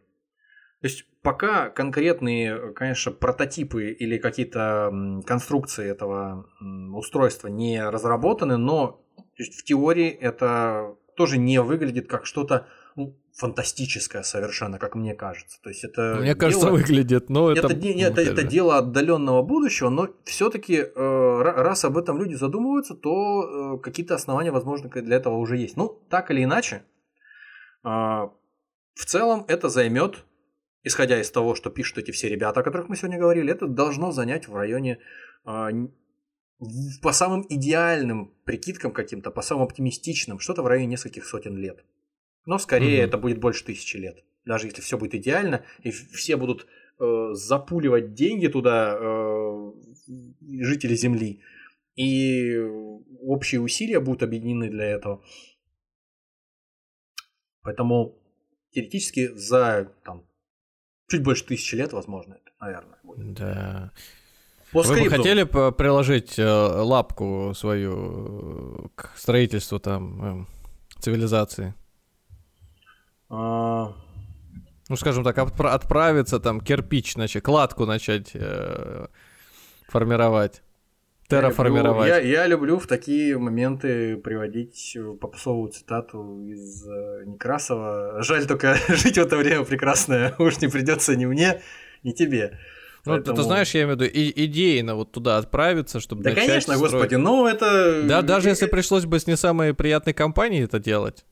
Слушай, ну, приятной компании никогда не Ну, бывает. взя- Э, взяли бы каких-нибудь там э, гоблинов еще с тобой туда отправили бы, и Ну, вместе бы слушай, вы а там... что, что, что поделать? Для кого-то я сам гоблин, наверное, точно так же. Поэтому для кого-то гоблин-гоблин.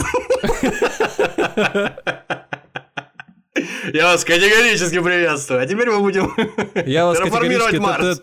вас категорически терраформирую. Я вас категорически планетствую. Да. Итак, но некоторые не заморачивают себе головы такими сложностями.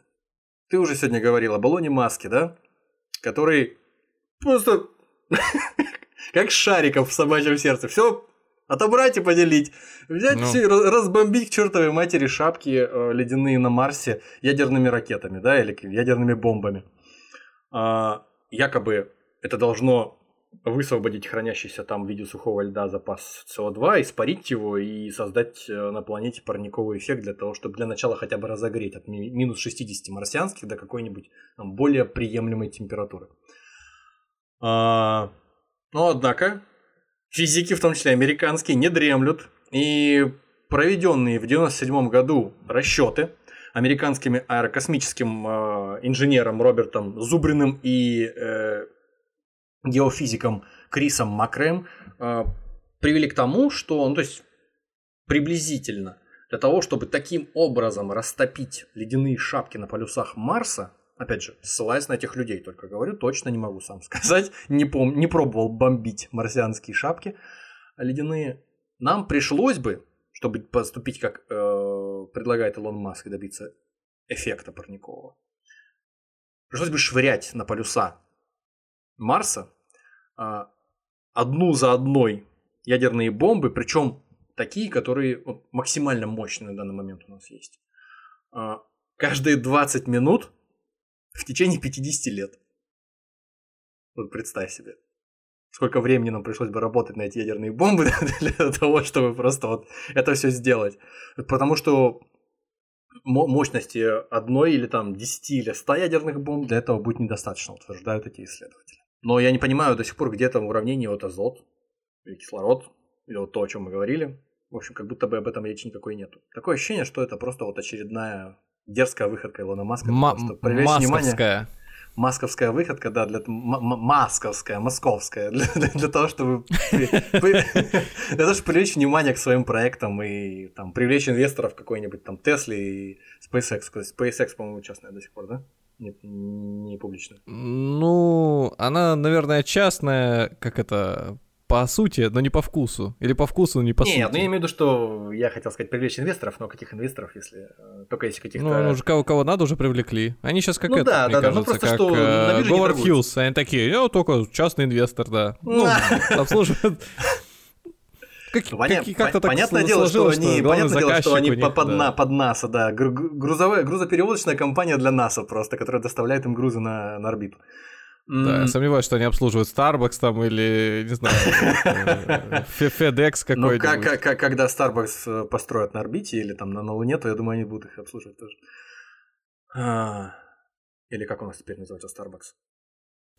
Ну, у нас Stars называется. Stars, да. Когда построят на Луне Stars. А, Франшизу. Нет, как? Нет, там этого, по- потом этого построят, как там, боже мой, э, э, дядю Ваню, или как, как это, э, вместо, вместо Макдональдса, когда предлагалось. Да, там тупых каких-то выходок, сколько не помню было. А, Ладно, бог с ним, с Илоном Маском, мы всерьез не будем воспринимать его идеи относительно терраформирования Марса. Он, конечно, человек серьезный, что доказывают успехи его предприятий, его начинаний определенные, но, естественно, он пока что ни одной планеты не терраформировал, и что-то как-то не очень ему в этом плане верится. Ну, То, что ма- машину в космос отправил, это да.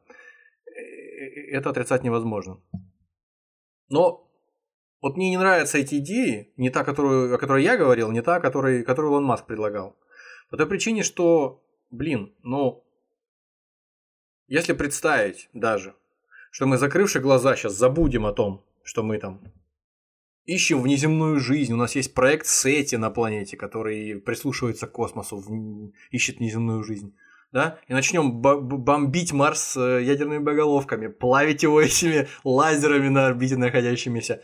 Блин, ну обидно будет, если мы при этом уничтожим полностью, перемелим всю э, поверхность Марса и уничтожим любые упоминания о том, что... А вдруг там кто-то правда бывал? Вдруг какая-то... Кто-то там ТО проводил свои летающие тарелки и выбросил какие-то фильтры воздушные или какой-то двигатель старый выбросил. Он где-нибудь там в кратере в каком-то лежит. Хотя, конечно, насколько я знаю, марсианская поверхность картирована, картографирована гораздо лучше, чем земная из-за отсутствия атмосферы.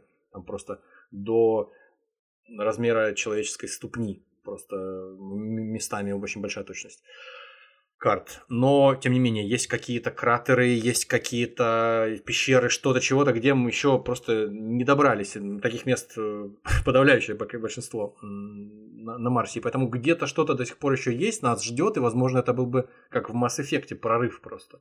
А, нулевой элемент, или как он там назывался. То есть, uh-huh. Это непредсказуемые совершенно последствия бы имело. Я всерьез об этом говорю. Мы о таких вещах сегодня всерьез говорим, что почему бы не поговорить всерьез о возможности расплавить, размозжить просто какой-нибудь какой-нибудь такой вот важный артефакт. Да и просто, в принципе, расплавить или разбомбить поверхность Марса тем же самым э, геологам, тем же самым физикам. Все вот эти вот геологические слои, э, которые они могли бы исследовать, э, это бесценный источник информации, это, конечно, просто, просто какое-то безумие, вот с этой точки зрения. Уничтожить полностью все для того, чтобы, для того, чтобы туда переселиться. Ну, в общем, всем хорошо не сделаешь. А, и поэтому, наверное, наверное, либо терраформируем Марс, либо будем его исследовать, а в это время дождемся, пока нас какая-нибудь там э, комета разбомбит и уничтожит. Кайметов. Да. Но самая большая проблема, на самом деле, конечно, не в этом. Самая большая проблема в финансировании этого всего дела. Да, очевидно. Просто проблема в том, что, опять же, довольно очевидная проблема, что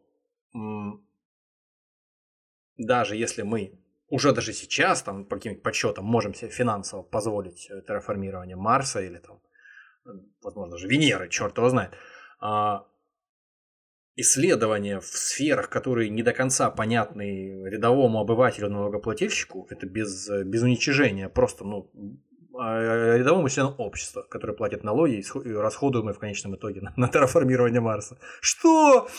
Э, а также исследования с неясным горизонтом возврата окупаемости средств инвестиций, они угу. очень тяжело реализуются. То есть, э, если налогоплательщик не знает, что к своему проку вот в этом терраформировании Марса или в каком-то исследовании просто этих технологий для его потенциального там какого-то изменения в лучшую сторону для жизни людей, то сложно очень кого-то в чем-то убедить подобном, в том, чтобы деньги на это выделить. Даже если представить, что у нас завтра на планете единое всемирное правительство, хотя оно и правда наверняка уже есть, мы просто, просто об этом никому не говорим. Ну вот, э, и все деньги, все бюджеты расходуются централизованно, и э, нет никакого там плюрализма мнений. Мы хотим потратиться на, на, на то, на другое, на пятое, десятое. А, ну, вообще, что обычно сдвигает э, человеческое общественное мнение с мертвой точки и заставляет раскошеливаться на какие-то большие э, задачи, амбициозные? Это война, ну или страх умереть просто. Э, это некое возвеличивание, желание возвеличить какое-то божество или какого-то правителя, э, а также это перспектива большой экономической выгоды. То есть, первое, война – а, или, или перспектива умереть, или быть э, кем-то завоеванными. Допустим, когда Эйзенхауэр вернулся, будущий президент США, вернулся из э, Европы после того, как закончилась Вторая мировая война, он насмотрелся там, судя по всему, на немецкие автобаны, которые не просто сеть дорог, а по которым еще и танки можно в случае чего гнать, по которым быстро перебрасываются по всей стране войска, по которым можно подвозить там э, всякое сырье. Приехал и что? Система масштабных автомагистралей, которая сейчас опутала всю, э, ну, то есть после того, как Эйзенхауэр вернулся на, на родину и стал президентом, нач, началась эта история, эта инициатива, она, по-моему, в 92 году закончилась. Все вот эти вот крутые дороги, которые там во всяких фильмах показывают, все эти трассы бесконечные, бескрайние, вот они тогда появились. А, и это все появилось ради того, чтобы вот эти военные, потенциально военные нужды выполнять. Или вот Э, лунная программа, программа Аполлон, э, проект Аполлон, который в 61 году начал реализовываться. Еще там за несколько месяцев до начала этого проекта э, Кеннеди не говорил ни о чем таком. Он говорил, что я не очень заинтересован в космосе. Все дела. А потом Гагарин полетел в космос. И в 61 году, уже через несколько месяцев после этого, все, проект Аполлон. И все, если летали на Луну, безумное количество денег. А, между прочим, насколько я знаю, могу ошибаться, но у меня такая информация, что проект вот этой системы масштабных этих автомагистралей э, американских и проект Аполлон, они сопоставимы между собой. По ценности были, по стоимости точнее. Потом Ман- Манхэттенский проект точно так же был э, организован и реализован там на бешеные деньги, когда была опасность того, что ну, можно проиграть Вторую мировую войну, если не создадим ядерное оружие. Ну, если американцы не создадут ядерное оружие, например. Вот, поэтому они взяли за это в 42 году и уже через там 3, 3 года даже кого-то разбомбили, как мы знаем. Да господи, Великая Китайская стена. Саму по себе бы ее, наверное, не построили.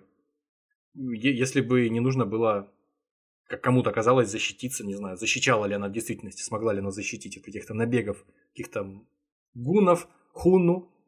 Но, тем не менее, она была построена для защиты. Возвеличивание божества, ну это уже не актуальная цель для нас э, современности. Пирамиды в Гизе, Версаль, там, собор Парижской Богоматери, Саграда Фамилия и все прочее. Самое интересное, конечно, это вот э, кроме э, первого, кроме войны и боязни того, что, что мы погибнем, сам, самый, э, такая, самая важная э, причина, которая может заставить людей тратить много денег, это обещание выгоды.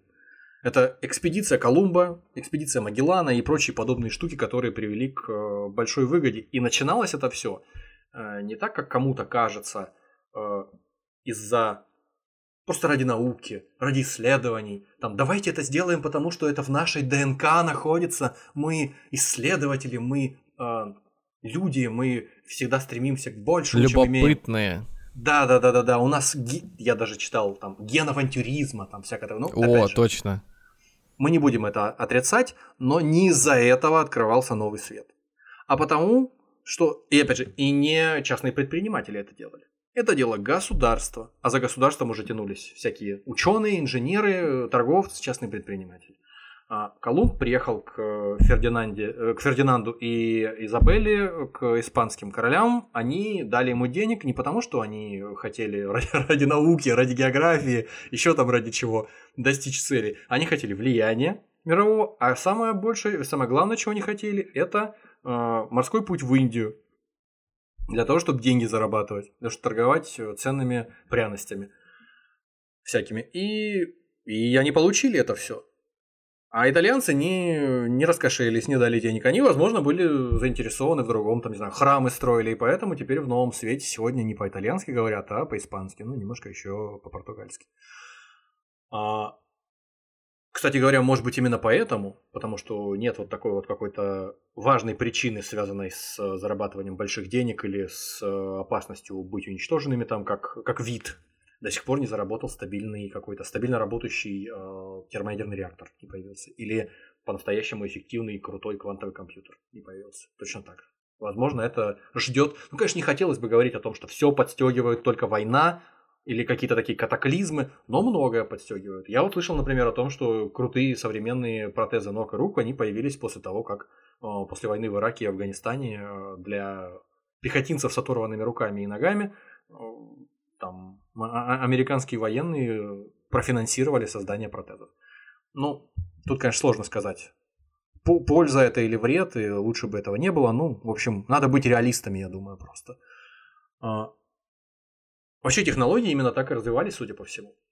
Потому что путешествие Колумба сначала, который денег получил от государства, от какого-нибудь, потом следом за Колумбом приходят на разведанные им территории международные компании, британская, остинская, голландская, остинская, там еще какие-то компании приходят, они начинают там свою деятельность, потом они начинают э, нуждаться в том, чтобы богатства, которые там тем или иным способом добыты в этих колониях, транспортировать к э, побережью, нужны железные дороги, тогда железные дороги появились. Соответственно, э, не просто так выдумали и построили железные дороги, потому что ну вот нам надо железные дороги, это удобно. Вот мы все будем быстро ездить по, там, не знаю, по какой-нибудь там Евразии, вот замечательно, возьмем и построим. Ни хрена, ничего подобного. Только сухой расчет.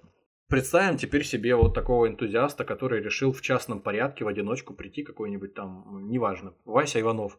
Приш, пришел и созвал каких-то венчурных капиталистов, которые денег ему должны дать потенциально на то, чтобы Марс терраформировать. Или хотя бы колонию построить, ладно, для начала, на Марсе. Ну, не садятся мужики с деньгами. И задают ему вопрос, он там презентацию красивую, все дела, вот, э, болтает складно. И как быстро это окупится? Возможно, никогда. И как скоро мы заработаем? по рукам. Да, да, да, да, да, да. А он, ну, экспедиция займет несколько десятков лет, возможно, мы не заработаем ни копейки. М-м, Это опасно, безусловно. Люди пострадают, могут пострадать. Скорее всего, все умрут. Все, три минуты. Все встали, разошлись. Зачем кому-то тратить э, свои деньги на проект, который настолько опасен, ну, частным, я имею в виду частным инвесторам, зачем им тратить это все? Деньги свои на то, что не принесет никакой пользы и, возможно, всех разорит. Когда государства согласятся, когда там тоже НАСА или те же какие-нибудь э, китайцы или кто-то еще, какие-нибудь там БРИКС вместе соберутся и э, потратятся потому, что им почему-то это покажется важным, вот тогда, наверное, как минимум колония какая-нибудь появится на Марсе. Никак не Я раньше. поэтому и спросил про нефть, если она на Марсе, поэтому... Ну да, Как да, известно, да. где появляется нефть, там э, следом э, ботинок э, морской пехоты. Сто процентов, да. Возможно, просто, что кто-то заинтересуется вот тем, о чем мы уже говорили, добычей полезных ископаемых. Если количество, вернее, если, если стоимость заправки топливом, которое мы уже к тому моменту добываем, слава богу, на Луне, используя воду тамошнюю, если оно будет дешевым, плюс к этому прибавятся многоразовые космические корабли, типа SpaceX-овских, то теоретически можно будет летать и добывать полезные Слушай, ископаемые. а вот э, твое мнение. Вот предположим, что действительно на поверхности Марса могут оставаться какие-то артефакты цивилизации. Ну, в теории, конечно же. Гарантии нет, что они там вообще существуют. Или осколки цивилизации с других солнечных систем, планет и прочее. Вот э, стоит ли этим пренебрегать и заниматься э, терраформированием, колонизацией Марса, или же имеет смысл сначала потратить неизвестно какое количество времени, полностью вскопать ее, там, каких-нибудь э, ро- роботов Дробышевских туда заслать, чтобы они вырыли там все необходимые слои этой поверхности Марса, и уже только после этого начинать заселять. Ну смотри, какая история. Вот просто поразмышляем. Э, Роб- робот Как- Стас 3000. по- да, С бородой. И в очках. Когда, э, когда мы... э, Специальный талантливый антрополог э, с- скиталец. И вот начинаем- Когда мы начинаем строить дом многоэтажный или торговый центр, выкапывается под него фундамент. А тут раз и обнаружили какую-нибудь там э, древнеримскую виллу под Воронежем, там, допустим, раскапывают Ну, фундамент под ну. торговый центр и обнаружили какую-нибудь древнеримскую виллу там, предположим. И сразу появляются археологи, и по закону, кстати говоря, по поводу законов, сейчас очень скользко, по-моему, там пытаются сейчас всего этого лишить законодательно их возможностей. Ну, То есть- либо шубохранилище, либо торговый После, центр. Тут да, как бы- после, того, после того, как Ну, находится, щ- по крайней мере, по- до последнего времени, насколько я знаю, так было. Я сейчас не очень секу в том, как это действительно сейчас существующим законодательством регулируется. По-моему, стало гораздо хуже. Но до последнего было так. Если нах- находится какой-то э, фантастически важное э, городище или что-нибудь там, какие-то археологические памятники, то все это дело консервируется, никакая стройка дальше не двигается, приходят археологи и за счет застройщика ведут раскопки, и после этого, когда раскопки завершены, вот тогда можно где-то рядом что-то строить. Потому что непонятно, где закончится край, где будет этих раскопок. Вот. А, Если это перенести на, ну, то есть это законодательство перенести на Марс куда-то, то мне кажется, что вряд ли это будет действовать так же четко все, потому что это бешеные деньги потребуются. Бешеные деньги в масштабах э, одной области или одного региона или одного города требуются для того, чтобы построить торговый центр. И то, или там многоквартирный дом. И то э, законодательство выкручивает руки каким-то застройщикам для того, чтобы можно было свое прошлое узнать. А тут например. можно ЖК Марс-1. А здесь, да, здесь у тебя есть редкоземельные металлы, какие-то там, что там, этот, э, ну, еще даже не открытые какие-нибудь э, ну, ресурсы. На- наверняка и да, есть что-то там, какой-то Европа, Сканди, Эрби, да. Прометий, вся эта история. То есть они, в принципе, Ничего редкоземельные. Случайно вспомнил, да? Они редкоземельные не потому, что они на Земле редки. Они есть, но их просто тяжело добывать, и они в каких-то местах находятся, где их добраться сложно. Вот. А там, возможно, они будут концентрированно расположены, их там добывать круто, удобно, здорово. Слушайте, кто-то, кому дадут концессию какую-то, да, вот по добыче полезных ископаемых или по до- доставке воды, допустим. Для этого нужно перелопатить поверхность Марса, добыть эту воду вечной мерзлоты. Мы пока еще говорим, а просто о колонии на Марсе, какой он есть сейчас. Вот добываешь ты воду, она помогает тебе э, добывать из нее, создавать э, там же на месте ракетное топливо и летать по всей Солнечной системе. Это удешевляет, допустим, там в 10 раз космические полеты. Это фантастика. Мне кажется, что очень, очень, очень сомнительно, что кто-то не попытается обойти законы какие-то или попри... не попрепятствует их появлению, потому что Марс это пока ничейная территория, точно так же, как и Луна, например. Вот. Но как это будет дальше? В общем, я боюсь, что уничтожит к чертовой матери, даже если никто не будет плавить поверхность Марса лазерами или никто не будет взрывать ядерные бомбы, какие-нибудь экскаваторы или кто там, кто там будет копать, э, бурить эти полезные ископаемые добывать на Марсе, они к черту уничтожат э, потенциальные все эти э, инопланетные технологии, хотя возможно, что вот мы в начале да, выпуска поговорили о том, насколько сложно и практически невероятно сейчас – даже думать о том, чтобы организовать полет, э, неважно какой, пилотируемый или еще там какой, на Альфу Центавра, например. Или куда-нибудь там, не на Альфу Центавра, а хотя бы к границам нашей Солнечной системы. Там на несколько десятков лет. Какое-нибудь облако Оорта. Мы говорили в начале выпуска о том, насколько сложно, практически невозможно э, создать, сейчас э, миссию какую-то исследовательскую, чтобы лететь не то, что там за пределы э, нашей звездной системы к Центавра, а чтобы просто на дальний край Солнечной системы долететь. Можно там астронавтам и с ума сойти будет, и съесть друг друга, не знаю, там, в общем, вся, всякие проблемы подстерегают. А представим себе, что у нас есть хотя бы призрачная возможность э, добыть какую-то технологию инопланетную, вот как разговаривают э, в Аризонской пустыне, якобы там в 47 году разбилась летающая тарелка, и американцы на технологиях, которые из нее добыли, там построили свои истребители последнего поколения, ага. еще там какие-то якобы, якобы, якобы, да. Ага, но, якобы, да. Но просто даже если представить, что у нас есть какой-то один такой ништяк, который валяется там на поверхности Марса, я себе представить не могу, какую пользу для нас может привести реверс инжиниринг. Э, обратная сборка этого там какого-нибудь двигателя для того, чтобы использовать эти технологии там для, для развития наших технологий. Стоит ли оно того, чтобы заморозить какую-то добычу полезных ископаемых? А возможно, а, вот, да, а возможно, это позволит нам не за 17 тысяч лет э, долететь до Альфа Центавра, то, что мы там найдем. А не знаю, там, а за 100 лет, например.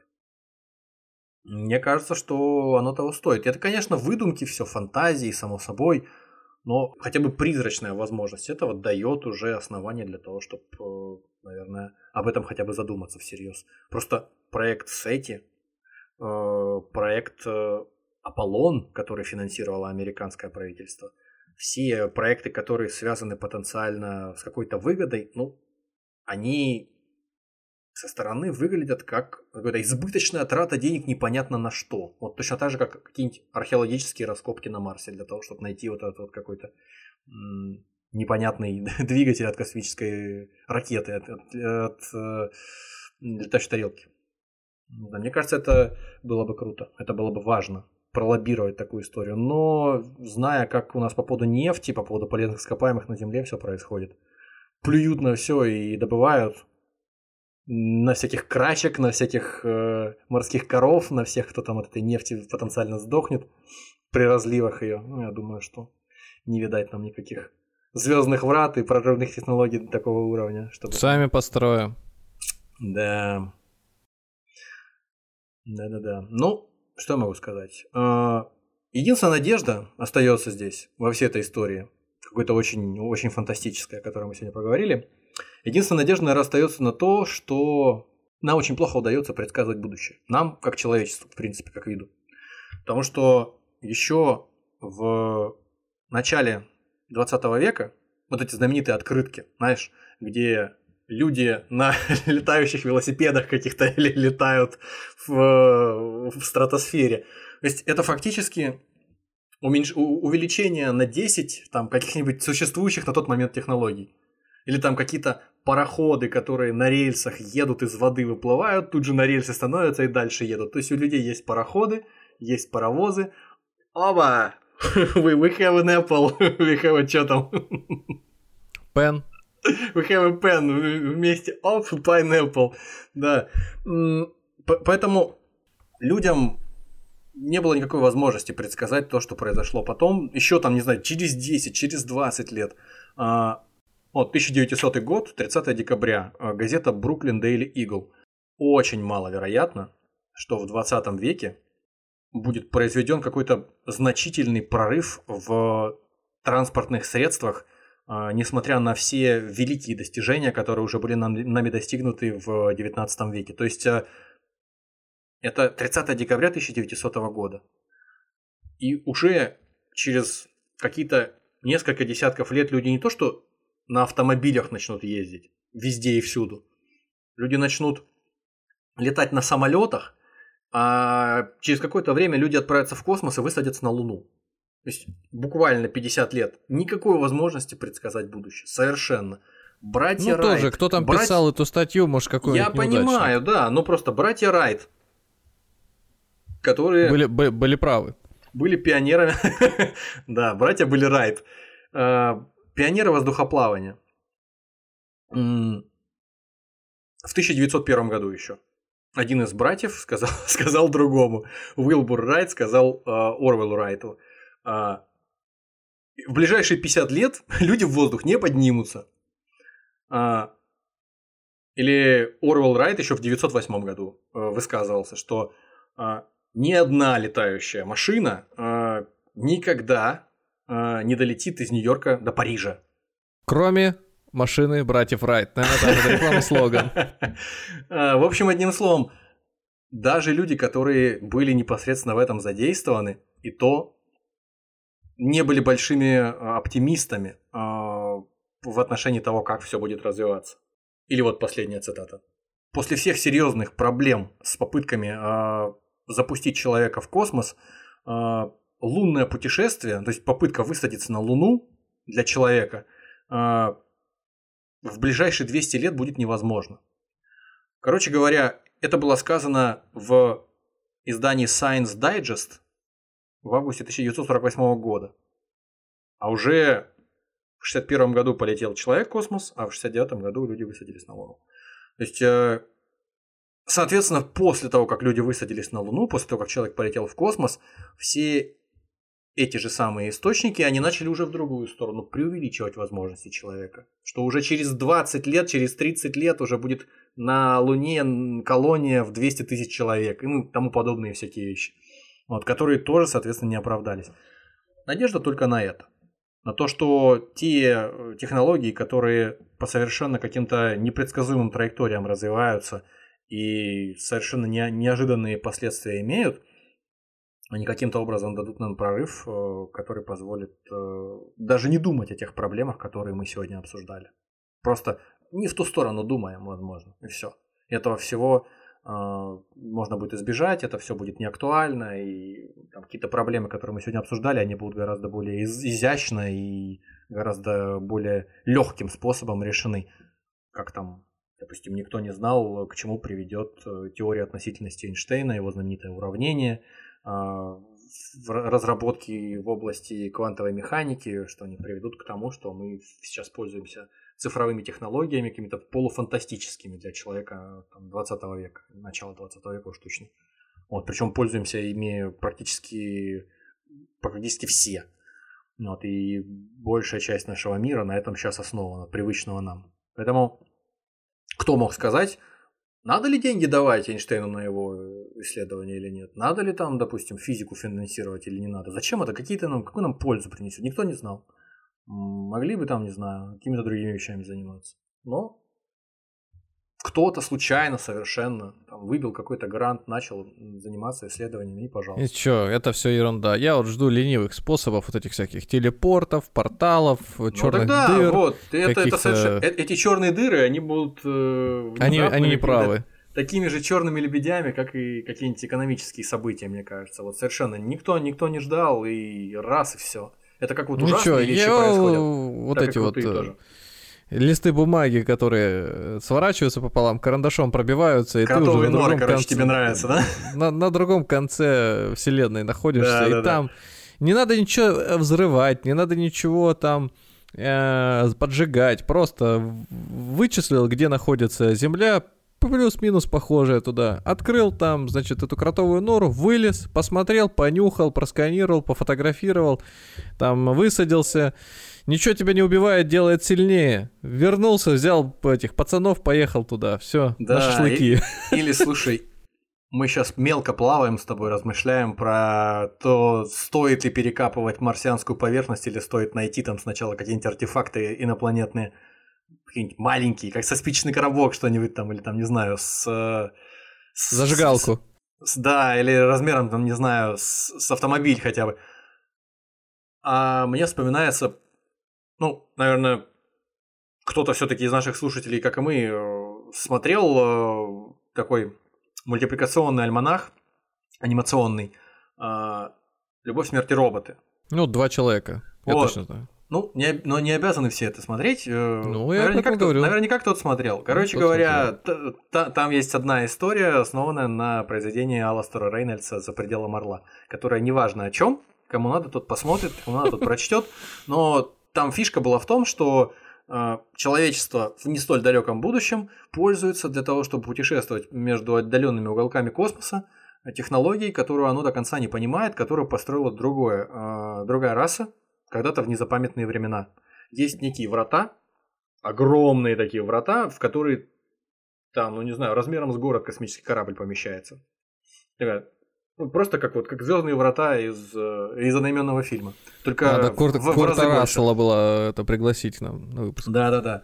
И вот люди не, люди, не понимая, что их там ждет изначально, нырнули туда, попали на другую часть э, галактики фактически. И после этого они начали пользоваться этими порталами в принципе, практически всегда все работает. Есть такой мультик «Остров сокровищ», там тоже э, в некотором смысле эта же технология использовалась для того, чтобы оказываться в разных частях планеты неким Флинтом. Mm. Ну там, скажем так, спойлер. Сейчас через, через 5, 5 секунд будет спойлер, если кто-то не смотрел «Остров сокровищ». 3, 2, 1. Значит, там в конце, когда они прибыли на саму планету сокровищ... А, планета могли... сокровищ, все, все, все. Да, как не, он не, хранил не где... Сразу. Как он хранил эти свои, значит, э, брюлики там, где э, золото, он, собственно, у него была система на старой какой-то планете заброшенной, угу, которая угу, позволяла угу. телепортироваться между другими уголками вселенной и возвращаться потом. Также и он, соответственно, все там прятал. Да-да-да, похоже на то. В общем, одним словом, тоже никто ни о чем не думал, но потом взяли и обнаружили. Ну, это, в принципе, очень э, такая, лё, такой легкий способ, конечно, решить все свои проблемы. Такой бог из машины, рояль в кустах, когда человечество внезапно обнаруживает инопланетную технологию, и все, и происходит огромный скачок э, собственных технологий в будущее. Уже упомянуто нами неоднократно в разных выпусках э, Mass Effect, и вот этот э, «За пределом Орла» Рейнольдса. Вот. То есть э, Конечно, понятное дело, что ни, никакое терраформирование Марса рядом не стояло с э, таким прорывом, который может произойти при обнаружении такой технологии. Но это крайне маловероятно, поэтому на это рассчитывать, конечно, не приходится, хотя очень, очень бы хотелось. Да. Спасибо, что добрались до этого момента. Надеюсь, вы доберетесь также до того момента, когда мы сможем колонизировать а, хоть что-то за пределами Земли, Вот, возможно, вы примете в этом участие. Но до тех пор, пока это не случилось, и даже когда это случится, слушайте нас на тех площадках, где это возможно, где это будет возможно. Яндекс Музыка, Apple подкасты, Castbox, Spotify, Звук, Литрес и Космическое радио. 7 на 7 холма. До свидания. Если вам нравится то, что мы делаем, поддержите нас на бусте. Всего вам доброго.